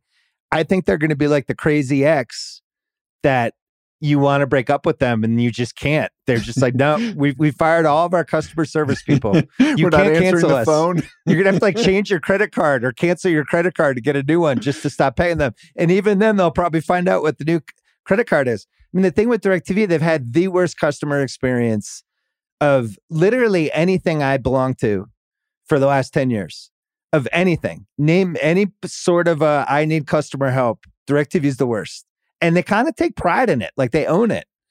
And now it's it's just gonna be everybody canceling it. So, you know, it's time to pay the piper, DirecTV. Are you and i gonna be up on the roof taking the satellite dish down ourselves one of these Oh, days they won't. No, they'll they'll fire all those people. They'll be take it down yourself. It'll just be stuck to your house for the rest mail of it to us DirecTV, they did crazy stuff. Like if your receiver broke and they mailed you the new receiver to put in, you had to then mail the receiver back to them, or it was like a five hundred dollar deposit for some receiver that meant nothing. Like they, DirecTV was insane. I'm so glad to have them out of my life.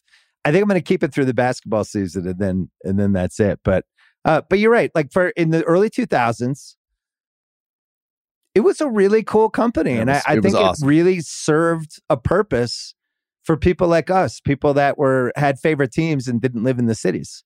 Yeah, and remember what we're saying about them now is what we were saying about cable companies in the early 2000s. Like, here's some people we want to break up with forever.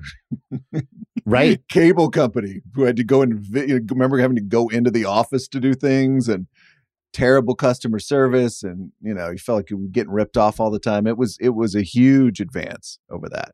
Well, now we are moving back toward some, some weird version of the same bundle where we're going to have all these different streamers. And then some of them have like Hulu has live TV, all that stuff.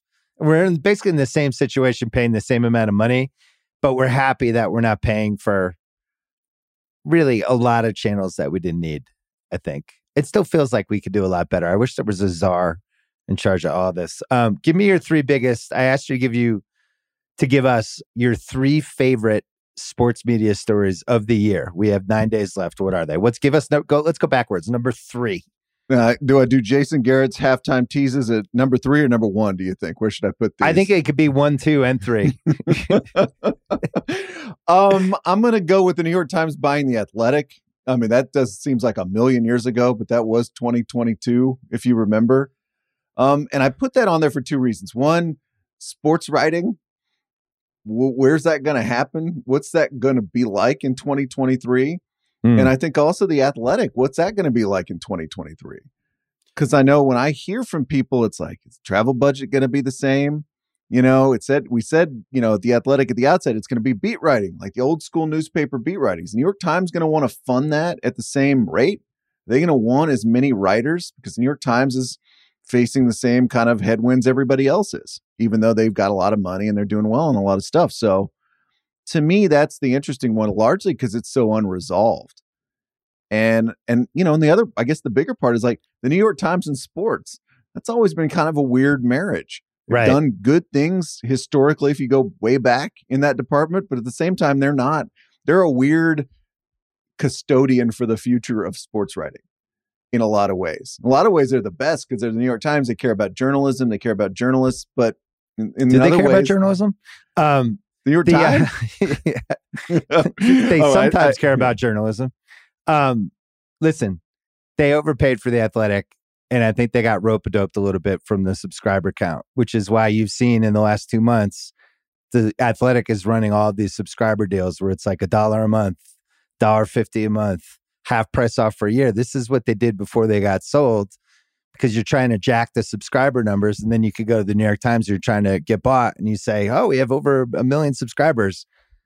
But if those, if like two thirds of those people are paying a dollar a month, that's not worth it for the budget you have. And I, I think there's real unrest with, first of all, they've canceled some of the beat writer. Like they're not even covering all the teams anymore, right? Like in the different leagues. It's, what is it like?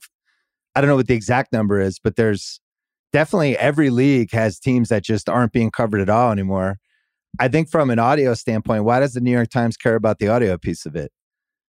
Like they they bought the athletic to juice their subs. They said that. They've said that in every interview they've done. They've said it in every stock call that they've done is that we bought this because we have this goal to get to what was it, 11 million subscribers or 12 million? yeah, I can't And the remember athletic's going to help us.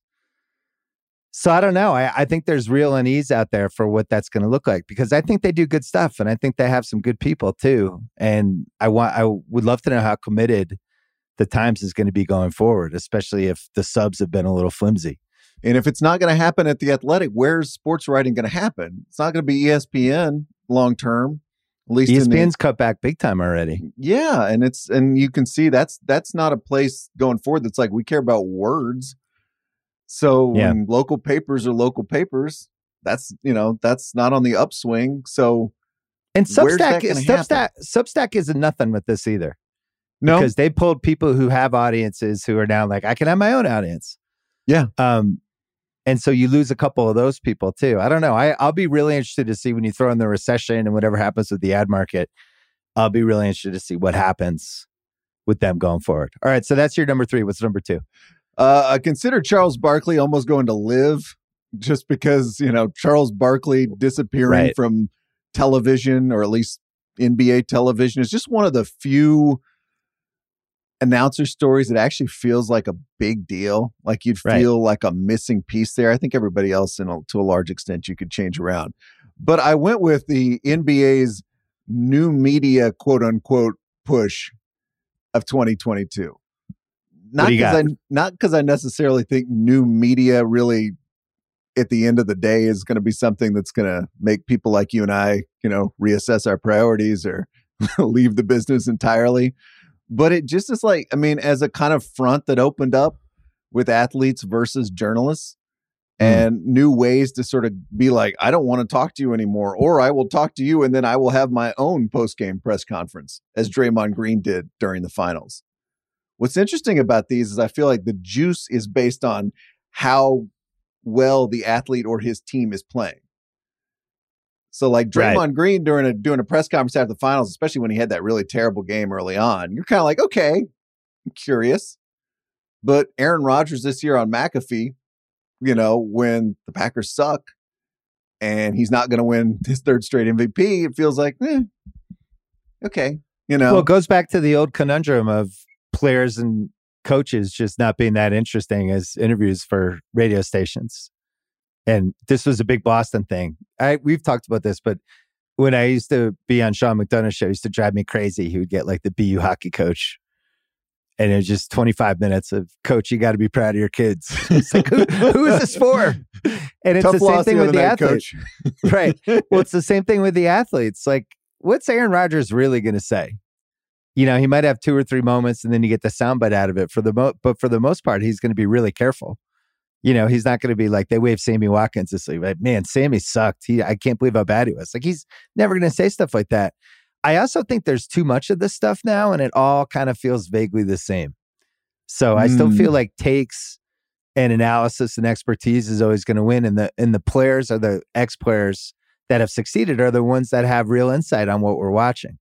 And if you're not going to have that, I don't think you're going to win. It can't. We're we're kind of we're we've hit capacity on so and so tells a story about the time so and so and so and so almost got in a fight in the locker room. How many of these can we have? This is nine years of content now. So here's my proposal. Remember how American TV suddenly became like British TV and we decided everything needs to be a limited series? Yeah. With like 10 episodes rather than 35 episodes of Alf that you and I grew up with. Yeah. What if it's like you and KD? It's like we're going to do like five of these. Right. And then we're going to call it a day.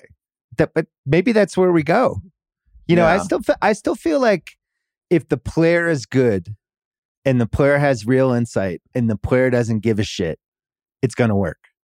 But when you start, like for instance, Draymond's podcast, when we had to hear about how important the new media was and he's the leader or whatever, and then something happened with him in his career where he punched his teammate No. and we had this whole incident and it's like all right this would be a good test case for what does this podcast mean for the future of how this stuff is handled? And and what did it turn into? The same crap as anything else. Puff piece um just kind of talking in platitudes and whatever and then he does that tnt thing and we never really got any insight into what happened or how it affected the team in real time because he can't talk about that in real time. So you're right. When the team is succeeding and you could be like game three we won I- I guess that's interesting. I didn't personally find it interesting, but some people did. But now the Warriors just lost five or six on a road trip. Is he going to talk about like here's why we suck? No. mm-hmm. So I don't know where it goes. I, the level I do of think candor won't be the same. No. I do think though, from a, on a positive, it's opened the door for a couple people who I think will be really good, and probably people, you know, like Jeff Green on Rosillo was great as guest. I thought he was really good. He was really interesting. He's been in the league a while. He knows how to do it. He knew how to play the game. So I still feel like that stuff's going to be there. But in terms of like the biggest stars using a platform to give us real insight, even KD doesn't do that anymore. KD did it with me four years ago. It was it was kind of newer, but it's not like he was talking eloquently about the Kyrie situation the last two months. He was he turned into an athlete. He was being very careful. Very careful is never going to win with content. Is the move more like people like JJ Redick, who is not the person, the first person that a network is going to look at during their career and be like, here's a future media star to go out and get reps, prove themselves, turn themselves into a personality, and then they get hired more easily or more quickly because they do that during their playing career? I think JJ's an anomaly though because he was getting reps for. I mean, he was with us for three years. He was with, I think, uh, he, his podcast was somewhere else before that for two years. Even it was an inter- uninterrupted for a couple months, but he had he had like five six years of of reps of how to do it and how to kind of tinker with it. I think when you're just asking people to come in cold, it's a little different. And you know, I in football, like we're gonna find out next year with Brady how he's able to make the turn. Are we? Or we might not, or we'll find out in two, three years. Well, he's going to be playing for the 49ers and we got Greg Olsen again. I've listened, right. I've listened to that Jim Gray Brady thing a few times over the years, and it's just not interesting. Like Brady doesn't say anything. You know? No. I I- weirdly I weirdly think he's going to get competitive when he gets in the booth though. Maybe it happened with with our guy uh, Aikman. Yeah, He, did. came out of like a slumber. He- He was ready, right? Got competitive, you know. to me, before you do your number one, that's that's one of my favorite media stories. Is how everything kind of flipped with the announcers in the NFL. Okay, And let's how- do that as number one because number one is announcer late shift. Oh, let's okay. Well, so we'll combine those. So you go, and then I'll I'll add if if if if I have anything to add. We all wanted to feel like Bill Carter when Jay Leno and David Letterman were trading places. Yeah. we finally got to do it. By the way, what a great full employment act for the sports media beat for a couple of months there when everybody changed places. Aikman and Buck to Monday Night Football. Tirico steps in on Sunday night. Al Michaels Sunday to Thursday night on Amazon. We also had a bunch of weird ones. Remember in the late shift, I was like, oh, Garry Shandling almost hosted Letterman show after Leno. We got a few of those with like Sean McVay almost to Amazon, John Oh, Lynch yeah. almost back to Amazon, Aikman almost to Amazon. It was really a fascinating period. Though I got to say, you've now, you and I've now watched almost a year of football with new announcers or you know reshuffled announcers. Did anything change for you about your NFL watching experience this year? I think everything feels worse Really? Worse. because I thought Michaels and Collinsworth were great together. And now I think they both suffered. I don't think Collinsworth has the same chemistry with Tirico. I don't think Al and Herbstreit are good. And I just don't think Herbstreit's interesting to listen to because I don't think he knows the NFL that well. And that's what I want to hear. I want to hear expertise from somebody who either played or somebody like Collinsworth who has been so wired in for so many years that he that he has his if you don't have a sense of history with what you're watching, then you're just reacting to the game. It's no different than if I'm watching with my son I'm like, that was a great run. Like you have to levitate above the game in some way. And I still think that's why Collinsworth is really good. But to me, Aikman and Buck are far superior to all the other teams now. Because their chemistry. Because their chemistry together. chemistry and insight and the fact that Aikman will go after people. And I think this is where Romo has really slipped. Um, I just don't think he's critical. And now the further away he's gotten from the game, he's kind of turning into Phil Simms. Like he's a more congenial, but it's it's the same thing. It's like the he now ultimate has insult.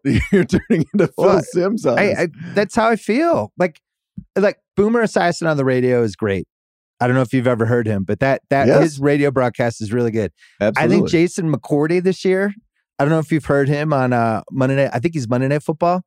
He's fantastic, and by the way, he's really good on Schrager's show too. I feel like he's just gotten way better over the four months. But as an announcer, thought he was really good. I think Mark Sanchez is good. I don't know if you've heard him, but I, I think he's done a good job, and I think Jonathan Vilma's good. All those guys are are better just analyzing a football game than Romo is at this point. point, and I think that's what he's got to fix. He's got to start doing the homework again. Here's the Romo thing to me. He comes into a game and he's totally interested in the two quarterbacks. Right. And if the quarterbacks put up 45 points, he is engaged and he is, oh, Jim, you gotta watch this, Jim. It's amazing. yeah. But if it turns into like 21 10, he just feels like he checks out a lot of times over the course of a game. Like he just, his energy goes down to here. He doesn't seem to be watching the offensive line, defensive line at all. He doesn't have that Collinsworth, you know, moment where let's look, look, look at this defensive end, what he's doing to the right tackle over here. Well, this is Like- a big Bryan Curtis thing. You're like, you have to be good when the game's 28 to 7. That's the that's the test, man. Yeah. Anybody can call that was Madden was the best game. at that. Yeah. Yeah. And Madden would just be like, I got this. I'm going to entertain you I'm for the sticking next it hour. I, Yeah, I got it. I'm- I We're got going. it. I will I will ramp it up. It is 35 to nothing. I'm going to make this more fun now. Yeah, I, I thought Romo had it, but I just don't feel like he's had it this year at all. I feel like, yeah, I still feel he's he's good enough to be a number one guy, but I just feel Sure. he's not on lock. It feels, dude, this is what Romo was like as a quarterback, by the way. Yeah. this is exactly. Remember that? You know, it's Yeah. like, wow, one of the best. Oh, man. Yeah. Leaves something to be desired sometimes. I think it's hard to find number one dudes. Like you're seeing in the NBA now, where like they're they're put they have like they're doing three man booths. You know how hard it is to do a three man NBA just in general. Like you really have to lay out like Mark Jackson does. But they're they're putting Van Gundy and Candace. I think Candace is actually pretty good. I, I as an actual game announcer, I think she Mhm. has real insight. I think she's smart. I haven't liked her as much on studio, but I think for the games, like she'll she'll be sitting there and watch it. But then you're putting in Stan, who's got the high usage rate, and it's just it's just going sideways. I think Van Gundy's been really good. Um, but for the most part, like they like who is the ex athlete who's played in the last 10 years, who's come on to either an NBA studio show or an NBA game and added real insight. I thought it was gonna be Dwyane Wade, but I think he just made too much money and he just didn't care. But in general, like it's kind of crazy that we don't have somebody every couple years. These are some of the most eloquent athletes we have. when you talk about the NBA rights coming up and potentially winding up with a bunch of bidders, and maybe that second, let's say ESPN's the number one thing still, but the second one gets divided up. That to me is the most exciting part is that somebody could come in and be like, we just need to reset this. And Yeah. also put pressure on ESPN to just rethink a bunch of things about the way they do the NBA. But they have J, JJ's JJ and Van Gundy are both excellent. Yeah, but I and mean, I on the think Doris studio- is good too. on the studio. I mean, look, they have good announcers. Breen's Yeah. awesome. Like they have, they have. It's not, it's not like rehire everybody. I just feel they need an artistic, you know, the production A of the game, the the theme music, which I guess is getting, which I guess got changed this year, but just everything felt just a little stale for me about Yeah, ESPN. I agree. NBA stuff. Yeah, they're just kind of running it back. And, you know, as always with ESPN, the talent changes. The, the people behind the scenes, they never change. It's all the same people, just Mhm. forever. It's always somebody else's fault. Mhm. Yeah. We'll leave on that note, Bryan Curtis. Happy holidays. It was great to see you. Happy YouTube TV, no more direct TV day. dude I, I, i'm i can't wait i'm gonna miss dental implants the television channel but it's gonna be a great 2023 All right, good to see you. see ya All right, he's the host of our New York, New York podcast. John Jastremski is here. It is a tumultuous, crazy, wild time in New York sports. I remember when we were creating the podcast, I don't know whether it was almost a year and a half ago, and we were thinking, you know, the Knicks might get better. Jets, Giants, they're kind of maybe on the rise. Who knows? Yankees, Mets, maybe that'll get interesting. And it went haywire. So we'll go in order. You've done some of this on your pod, but my audience, you know, they don't they don't totally know what's going on at the New York scene. Number one, Mets, Yankees switch places. It's very strange. Uh, your buddy Sean Fennessy was on my pod 24 hours ago, and he's referring to the Mets as the evil empire. And BS, when you spend a half a billion dollars this offseason and you get Verlander to swap for DeGrom, you give Nimmo eight years, you get Senga, you're just spending money like a drunken sailor. You're like, great, but the Braves are really good. The Phillies are really good. How did they close the gap? How did they put themselves over the top? to go and steal Correa from the Giants when there's some issues with the physical. Cohen swoops in. The news breaks at three in the morning. You know, this this was like a George Yankee type of move. And to do it on the day in which Aaron Judge is getting named Yankee captain, you steal the back pages from the Yankees. The Mets right now are the talk of the town, and they're the biggest spender in all baseball. It's insane. I can't believe it. And the funniest thing has been the Mets fans who have been bitching about the Yankees their whole lives, even when go, going back to the '80s before before your time, when the when the Mets organically grew their '86 title team, when the strong Gooden came up and a bunch of the pitchers and a couple smart trades, and they're like, "This is how you do it. George doesn't do it this way. This is how we do it." And now they're just George in the late '70s and the early '80s, and it's great, and I love it. And the funniest thing is the Mets fans who always hated it are now like the divorce guy who's just like sleeping with 24 year olds like hey this is great. Everybody was right. I, ne- I never knew this world existed. And they just don't care and they just love it and they love that they've flipped it on the yankees. But you you raised an interesting point with in the fantasy pod. The mets didn't go after aaron judge and there were some incredible conspiracy theories about this. Could you tell the audience about the uh, conspiracy with this? Oh, I don't even think it's a conspiracy. I, I would go on record BS and say it's fact because Steve Cohen gets whoever he wants. He got Max Scherzer, he got Francisco Lindor, he gets Justin Verlander. The Mets were dying for power. Who's the biggest power bat on the market? A guy who plays in your city, plays right field for the New York Yankees, and you're not making an offer, you're not making a play for one Aaron Judge. a death, to a death blow for the Yankee franchise. that's what I mean. do it would it, be the whole thing. It'd be win-win. I mean, first of all, you'd help your team and you'd enhance your World Series odds. Number two, you'd stick it to the Yankees in the absolute worst way. So why did Cohen not get involved? I think it's pretty simple. I think Hal Steinbrenner was one of the few owners who came out in support of Steve Cohen getting the Mets. Cohen gets the Mets, and maybe it's hush hush, wink wink, gentleman's agreement. I'm not going to go after your guy. Now, I might upstage you when you're going to have your press conference on Wednesday, but I'm not going to go after your guy. To me, there's something to that. There's no other way around it. So, like two mafiosos who are competing against each other, but they kind of agree to split up the corners a little bit. Divide the- territory. Yeah. Exactly. divide the territory. Because in this case, they spend what three fifteen on Correa to move him to third base, even though he's an excellent shortstop. Because they already have a shortstop. They could have just spent three sixty on Judge and put him in the outfield where they actually needed people, and, and he has more power and made way more sense for them. I think. I think. I think you're right. Maybe you're right. It's not even a conspiracy. There's something uh something fishy about it. The Correa Lindor thing, um, mild shades of 2003, 2004 Jeter A Rod, right? I don't see it that way. I'm going to tell you why. They're Okay. buddy buddy. And I don't think it's Fugazi, Oh no, I'm, buddy, I'm buddy. just talking about A Rod Oh, moving, moving to third base. To, yeah, Well, yeah, I could see that. And not only that, as good a shortstop as Correa is, his body type, I think, is just like tailor made to go and play third base. He's got the big, he's 6'4, 6'5. He's got the big arm. He played third base for the WBC team, the Puerto Rican team, and he's like best friends with Lindor. So it's not a situation where A Rod came to the Yankees. He's larger than life. Derek Jeter wanted no part of Alex Rodriguez coming to the Yankees. He tried to play nice. He tried to be the team guy, but he hated the idea that this guy who spit on him ended up becoming his teammate. I think with Lindor, he's probably in Cohen's owners uh, in Cohen's ear saying, "Go get this guy. Go get this guy." So I think Correa moving to third base not going to be a problem.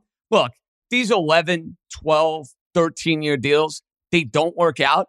But when you have Steve Cohen's money, who cares? He can eat it. It's not a concern. It's not a big deal. If he's got to eat $100 million in payroll five years from now and he's got to get new players, he'll do it. He's that dedicated to win.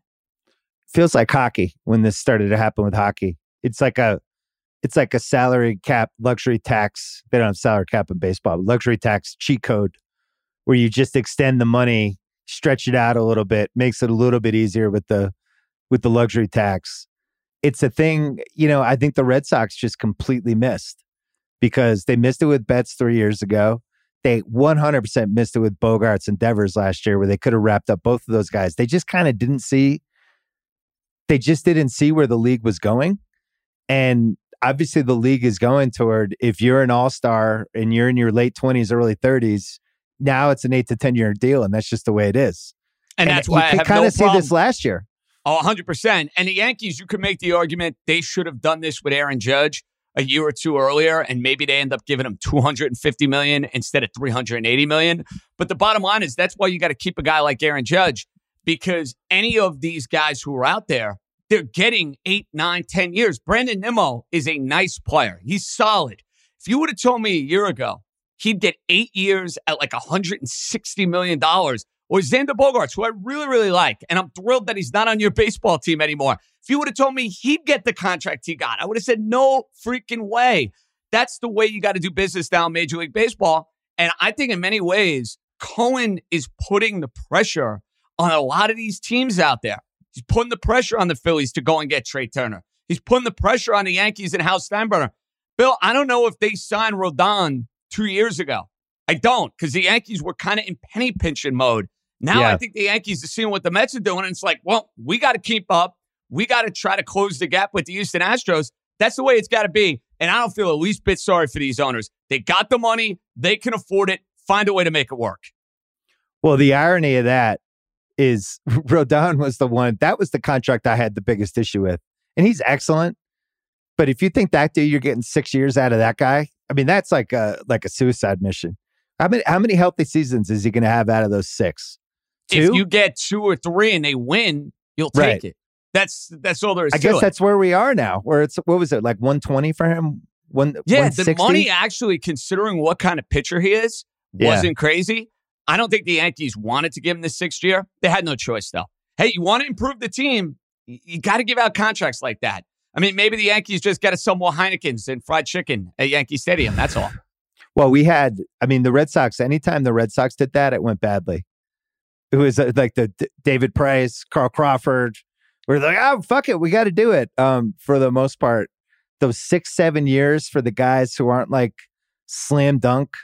You know, I, I do think like the Verlander, when Houston, everything that happened to them with Verlander, right? Which would seem when they got him, it's like, man, how many years is this guy going to go? Like one or two? And then you look back, how long was he with the Astros? Like six years? He went And he missed one? 2017. 2017 is he when the Astros year got him the- instead of the Yankees. Yeah, missed one year at the elbow, but for the most part, that was just an amazing acquisition. I had I had forgotten how long he was there when he switched to the Mets. Now it feels like, I mean, not only is he going to be a Hall of Famer, but probably one of the generational uh, pitchers we've had. Uh, is I, just before we move on to basketball, how uh, how much have you and the rest of the Yankee fans enjoyed the complete incompetent shit show that is the Boston Red Sox? Oh, it's fantastic. Uh, my fear is, though, that you're not going to buy the team anytime soon because then you might turn into Steve Cohen with the Red Sox. So don't get any ideas. we need you here at the Ringer and at Yeah. Spotify. I, I don't. If the Red Sox are ever up for sale, please just say no. Just say no, no thanks. But in all seriousness, uh, I love it because Bogaerts is a Yankee killer. Sayonara. Your idea of getting better in the offseason is this Japanese outfielder we have no idea about. Justin Turner, who's a zillion years old, who will probably have a big home run or two this summer to bother me, and we'll have the beard going. It'll be like 2013 all over again. He's 38. But, I mean, that's my thing. The Yankees are better. Toronto is better. Tampa is better. And Baltimore is Houston. on the up and up. Like, uh, I don't see how the Red Sox are winning 82 or 83 games this year. And if I'm Cora, Cora wants to win at all costs. Cora won his first year. He comes back. They're in the ALCS his first year. He's probably saying, This is not what I signed up for. Let me go and be a front office type, or let me go manage somewhere else if the Red Sox are going to run their team like they did at Kansas City Royals. It's weird because they, I think they were fourth in payroll last year somehow. And they were a luxury tax team with an incompetent team that had kind of no plan, that really only had two jobs, which was to extend Bogaerts at a reasonable price and to figure out the Devers thing. Because the biggest advantage you have in baseball is locking down these dudes super early, you know, a couple years before they have a chance to become free agents. They didn't do it. And if they'd given Devers, let's say they gave him 12 years for 250 a year ago. He's taking like, Man, it's a lot of Done. money. Oh, man. Well, guess what? Now it's going to be 10 years for 350 because you waited a year. It's like have uh, fundamental understanding of how baseball works. They're in the same position with Betts. And I've talked about Betts over and over and over again in this podcast, but to me was the safest bet of anybody to play well in their mid 30s, late 30s, just because of the kind of athlete he is. Like I look at Judge. I know I know you guys had to do the Judge thing, but Judge at age 36, 37, I just want no part of it at all. I don't know he what can't his body's be Dave, be like. He can't be Dave Winfield, where he's DHing, where he's a full time DH hitting Maybe, 30, 35 Dave, bombs. Dave Winfield was an amazing athlete, though. So I mean, Dave Judge, Winfield. Though. Judge is an awesome Dave athlete Winfield too. was a high Division One basketball player and a baseball player. Judge and could have been a tight end if he wanted to. Played until six, he's seven, forty. Uh, you know, power forward. Yeah, true. I think I think Winfield was a better athlete, but yeah, Fair. maybe that's that's your best case scenario. I just feel like last year was the only time I've seen him stay healthy for seven months. You know, well, the year before that, he did. The year before he did. Oh, don't tell my fantasy team that he would disappear for like what three? You'd have like the oblique Oh, but there's always the oblique or the calf or the hammy. Oh my god! Yeah, the, uh, the, the, he's going to miss spasms. 30 games next year. That's a guarantee. He's not no hitting 62 home runs, and I'm okay with that. That's fine. But but you felt like you and Jacko felt like they had to keep him. Yeah, like there was I no mean, road where. But this is basically where the Red Sox were with Betts, and we were like, nah, fuck it. And we end up all we have left now is Alex Verdugo. Let me ask you this: If they didn't re-sign him, what do you do? I don't know. That that's my point. You, Brandon Nimmo, you give him eight years. See, that's that's the sick thing about the free agent market. Uh, go give up every prospect you have for Bryan Reynolds. Like I like Bryan Reynolds; he's a nice yeah. player, but you're trying to win. They they have so much money invested in Cole and Stanton, like, and he's worth so much more to the Yankees too, beyond what he provides on the field. I mean, every kid in New York wears a 99 jersey right. and a T-shirt, and he's a great guy. He's so easily like an easy guy to root for. He's a Monument Park guy. He's got the record. You're the Yankees. Don't nickel and dime a guy like that. You keep him. The Knicks. Now they lost to the Raptors last night, but they had uh you and fantasy talked about this. That Dallas game, it really seemed like everybody was getting fired. It's like here we go. They it's just the coach, and usually the coach gets fired before the front office but it felt like that was where things were headed. And then they put together a little eight game winning streak. They found themselves with defense. And what's interesting is they found themselves with defense, and so did the Nets. It's basically the same principle of like, let's rededicate ourselves on this end. Let's get rid of the guys in the rotation who don't fit in with what we're doing or limit their minutes and just kind of build around some sort of defensive identity. It's working better with Brooklyn because they have Durant, and Kyrie, and Durant's been just absolutely spectacular this year. But with the Knicks, they finally unlocked the Randle Brunson. The Grimes was huge. And when I watch them, they feel like a team that has an identity now. Now they gave up 52 to Siakam last night, but um, for the most part, it feels okay. And it feels like they're at least in position now, JJ, for a big deal in the next six weeks for a big piece, whether it's the, you know, whether you take on that giant Bradley Beal contract, the Zach LaVine situation? Could it be somebody we're not thinking of? Could it be Miami Craters and all of a sudden Jimmy Butler's available? But I do feel like they're going to jump on the opportunity with the pieces they have. They have all their picks. They have a couple other protected picks from other teams. We had Rob Mahoney and I talked about pivot teams. I think the Knicks are a pivot team going toward like let's let's actually go for this. The East is open, the West is open. Fuck it, let's go for it. What do you think? I like the sound of that. Listen, they haven't won a playoff series since 2013, and you nailed it with that Dallas game. Thibs looked like a dead man walking. The team played absolutely no defense. You're wondering what the direction of the team is. And right now, I got to give credit to Julius Randle. I would have done everything imaginable to get him off my team last year. He was a total mm. dog. He played with no effort. He was disinterested. He was all out of sorts because they didn't have a point guard. Randle's back close to where he was two years ago. Give you credit on Brunson. You told me this. I I, I thought the contract was nuts, but you know what? I got to learn with these NBA and these baseball deals that all these contracts are nuts. You just got to add 40%. That's what like, it is. Wherever like, it is your head, add 40%. That, that's what I mean. Because, like, when they first signed him, I'm like, man, Brunson's a nice player. I loved him in college. He was really good with Dallas. This seems like a crazy overpay. It's not an overpay because he's the guy you want with the ball in his hands at the end of the game. His basketball IQ is off the charts. The Knicks haven't had that at point guard basically in my entire adult life. And yeah. Barrett, Barrett is basically like Mark Teixeira and Tino Martinez. He gets off to the worst starts imaginable where he can't shoot. He's all out of sorts. And then when you hit like December, late December, he starts rounding into form. And Grimes has been a difference maker for them. Instead of that stiff Fournier playing, giving you absolutely no defense, being a one trick pony, Grimes is giving you that three and D element. Robinson's doing his thing down low, and, and they like playing with each other. That's what yep. I've noticed, Bill. They have like this kinship with one another. That's cool. And I'm with you. I'm making a big move. They're ready. It's time. That's what the Knicks fan has been promised.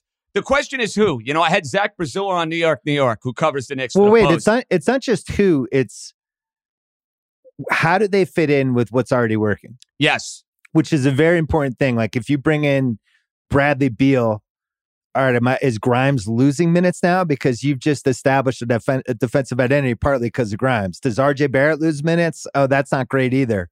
So who? So what type of player is it first, and then we can figure out the player. That's a really good question because you think about it. Brunson's your point guard. If you go and get a guy like Beal, I've heard rumblings about DeRozan. That's mm. going to take away from Quentin Grimes, right? If yep. you go and get a three along the lines of Zach LaVine, you would think LaVine is going to take away some looks and some touches for a guy like RJ Barrett. That that's that's a tough question, man. It's they're in a weird spot from this standpoint. All three of those guys are kind of high volume type of guys. Randle's high volume. Brunson has turned into a high volume guy and he's distributing, but he's running your offense. And then Barrett, you know, he can defend and, you know, he can do some of those little things, but you want him involved somewhat in your offense. Finding that right fit is tricky. And, and to be honest with you, my thought is shooting. That that's my first thought when you talk about the Knicks. Can you get me a two-way player in this modern NBA that can shoot the ball at a high level and is not going to be a total liability on defense? The one thing that they cannot do, and I don't think they got to worry about it now, I heard the Anthony Davis rumors on your pod about a month ago, and I almost barfed. Like, no, no, no, I hmm. want no part of that. I don't care how good a basketball he's playing. You know, and I know that has disaster written all over it if he comes to the Knicks Disaster. No, thank you. I wouldn't rule it out. Uh, and that's I, scary. That's a typical Knick move from 20 years ago. That's a disaster. No, you can't change your DNA. That's who you are. I'm get trying the, to be optimistic. The, I'm actually optimistic about the Knicks. Come on. I think looking at the team and watching them, there's a world where RJ could be reinvented as a six man. I don't hate that. At like 26, 28 minutes a game, and you bring in like a Beal DeRozan.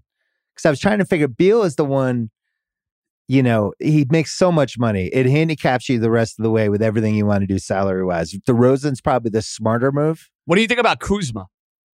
Well, Kuzma would be ideal. I mean, he only makes 13 million, but he's a free agent at the end of the year. But yeah, Kuzma would be perfect. That's what I was thinking too. I was thinking Kuzma. I like that. Yeah, Kuzma's and a good one. DeRozan. Yeah, The, those two the guys. other one I was thinking if they wanted to go a little smaller, which maybe wouldn't steal the back page headlines, but uh Caruso would be amazing. Oh, he's a winner. That see, that's a guy who could play that for my fits in team with any your day of the week. identity. You probably have to Oh, give up like two of those favorite, man. protected picks. Oh yeah. So like Done. the home run, the home run swing is Beal, which I wouldn't do because I would save that 50 million, 45 million a year slot for, you know, one of the best 20 players in the league if they ever became available. DeRozan's fun because he's a little cheaper, shorter term, and I do think he fits in with like the kind of high IQ stuff that your team is doing now offensively. Um, but that yeah, the Caruso Kuzma type, probably the way to go. Now on the Brooklyn side, Durant's playing the best he's played in in really the 2019 stretch right before he got hurt. Um, he had some moments in 2017, that first Warriors season, when he just was incredibly efficient and just awesome. And then his MVP season, but he's at least on par with that stuff now. They feel like the Kyrie thing has quieted down. I'm going to hold my thoughts on that for one second. And they found the big thing is Claxton's just been great. And defensively, um, defensively, they can get stops, right? And I think Nash, and I still love Nash. I think his mistake was too much offense, not enough of a defensive emphasis, which is ironically what was the problem with a lot of those Phoenix teams he played on. This team is like, we have two scorers. Everyone else has to defend. If you're not defending, you probably won't play as much. And it feels like a real thing. And yet, Mount Kyrie, the volcano, what's it been, a month? I just don't trust it. I think when it gets quiet and happy and it seems like everything's great and going well, that's usually when Mount Kyrie, the lava starts coming out. And I still think it's going to happen again. I don't disagree. Now I got to give him credit because when all the Kyrie shenanigans were going down, I thought the entire team was going to get blown up. I thought Kyrie is done. They're not going to Yeah. play him again. I thought they'd look to deal Durant. You know, they'd call Phoenix. Uh, they'd call this team. They'd call that team. Then they fire Nash. They bring in Jacque Vaughn. And everything you said kind of has come to the forefront here over the last couple weeks. E- And the also, big- e- really easy schedule. That Easy helped. They, schedule. they were able to bone up on some bad teams. You know what helped. though? They were playing an easy schedule early in the year, and they weren't beating those teams. They were getting smoked by those teams. Now they're starting to round into form. And listen, Durant and Irving, as unlikable as they can be at times, especially Irving, they're playing out of their freaking minds. Durant, to your point, is playing the best basketball he's played since he's been a Brooklyn Net. Irving, at the end of these games, is hitting big shot after big shot. The Nets, I didn't think they had it in them, quite frankly, to even get to this point where I'd be entertaining the idea that they could challenge Milwaukee and that they could challenge the Boston Celtics. The the way I kind of look at them is this. I think they're going to end up having a solid regular season. They'll probably end up at 3 4 seed in the Eastern Conference. They should be in a position with the talent on their team alone to go and win around. But as far as their chances of beating Giannis or beating your team, don't see it. Uh, not Well- after what I saw last year in the playoffs. Don't see it. Well, how about this? They're two games behind the Celtics. I know, which is crazy. That They're is three games behind Milwaukee. And what you have is you have Milwaukee, Boston, Cleveland, Brooklyn, where the gap between all of those teams has really shrunk, especially because I don't know what's going on with Khris Middleton, but the guy has turned into like the small forward Anthony Davis. Like he just can't stay on the floor. You have Philly as kind of the wild card, and Philly's record is better than I think in my head I thought it would be because they've missed so many games. They're 18 and 12. They're right where the Nets are. And then underneath them, you just have chaos. And the Knicks are probably the safest bet. But then it gets Miami, Indiana, Atlanta. There's already like Trae Young trade stuff was on I was going to Twitter say, today. can we make that happen in New York? I mean, that'd be fun. you don't. Imagine I don't think. I don't know You know- if you'd want Trae. Yeah, I that think I'd enjoy it. You're It'd be good. good for the Jay- podcast. You're good with Jalen Brunson. I You're like like, a real guy. I know, I know, but Trae's fun, man. He's so much fun. But it really feels like just looking at the slate that the Nets and the Knicks are not playing teams. That I think I think both of them are in the top six. I don't see I don't see Miami being able to stay healthy enough, especially with the Butler Lowry thing. Indiana's not. They'll probably go the other way and trade. Atlanta's a mess. You going down the line, it's like just the Knicks avoiding the play-in is a huge win. Oh, on it's a top of like what you add. Think about this for a minute. when you hired me in 2021, it felt like in New York, like we were waiting for the Renaissance. Yeah. Well, you had two baseball teams go to the playoffs this year. You actually have football teams playing games in the month of December that matter. And you're Right. going to have at least one playoff team with the Giants. We'll see about the Jets. And if I can get two basketball teams, plus the Rangers and the Islanders the last two years in the conference finals, I, I got some topics, Bill. How about that, man? New York. you got some good stuff. I mean, even the Mets Yankees thing, that alone could have carried us for seven months. But on top of it, like the net now, do you think people care about the Nets? Like when you feel like you talk about them, is there an audience? No, it, I, and, and it's funny you said it because my producer Stefan was playing basketball the other day, and he gets recognized by a net fan. The net Yeah. fan was giving me the business. He's like, "You guy JJ hates my team. He doesn't like to talk about him that much."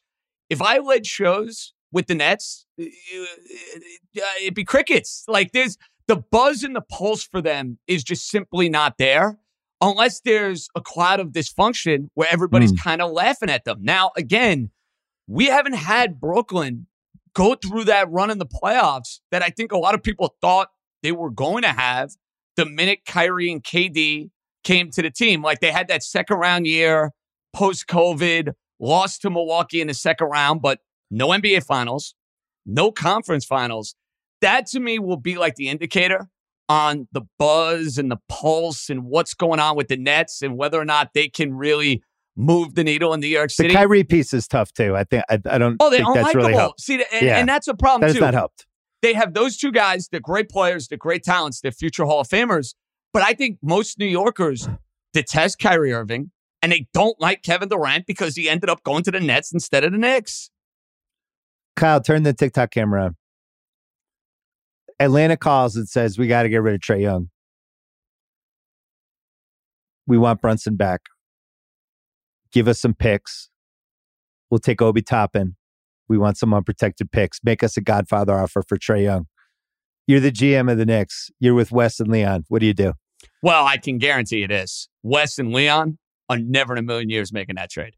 I mean, Rick Brunson. Think about this. yeah, true. That, Jalen. Brunson's dad is on Yeah. the staff. Great points.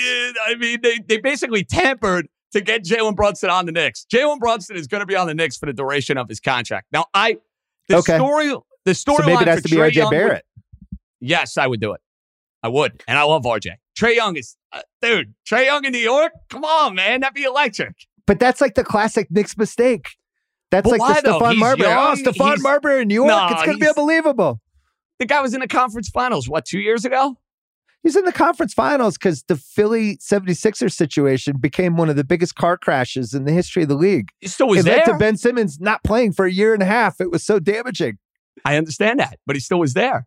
And he right. was electric. And I know guys that would be electrifying at Madison Square Garden. He's one of them. Yeah. It's electrifying just to win in Madison Square Garden. Well, listen, I would take I this like slow. that. I would go for Caruso and Kuzma. Both of them. I'm I'm cool with that. If go, you go, tell me go late, go smart, role players. Kuzma, Knicks, I'm in. Yeah. Done. Done. All right. JJ, it was good to see you. Thanks for having me. Happy holidays.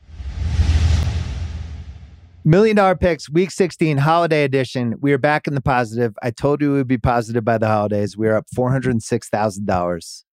I'm not surprised. I had the confidence. I never wavered. We're back, baby.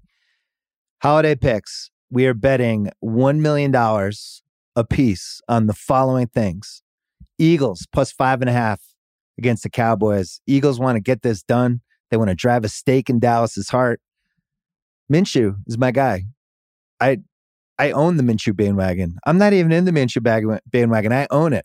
It's in my garage. I just got the bat signal that Hurts was hurt, queued it up, drove out, picked up some pastures. We're off. This is a three point game. The line is too high. Getting five and a half. Eagles have a chance to potentially win this. Um, I just like the Eagles. I think they could win it, but we'll play it safe. Plus five and a half. Eagles, million dollars on that. Steelers, home for the Raiders who should be out of the playoffs. Somehow they're not. Cold weather. Franco Harris, the emotion in the air. They're retiring his number. Come on. The Steelers aren't losing to the Raiders in zero degree weathers. They're going to pound the ball. They won't let Trubisky do anything. Steelers minus two and a half. We're betting a million dollars on that. So long Raiders and so long Patriots. Doing something I never tried to do on million dollar picks, bet against the Patriots, but I, I'm just so disgusted by this season. I'm so horrified. We just lost last week on the dumbest play, maybe in the history of football. The Bengals are way better than the Patriots. They're way better. They're favored by three because people still feel like there's some sort of Belichick mystique that, oh no, this is the great Belichick spot. Those days are over. The Bengals are going to win this game. Might be a push, but we're going Bengals minus three over the Pats, betting a million dollars in that. Last but not least, Niners money line parlay with the Dolphins. Niners home for Washington. I just don't see any scenario where they don't overpower that weird Washington team that's very poorly coached and clearly has the league against them. If you saw the calls last week, Dolphins home for Green Bay. They're an excellent home team. They've lost five games on the road, only one at home.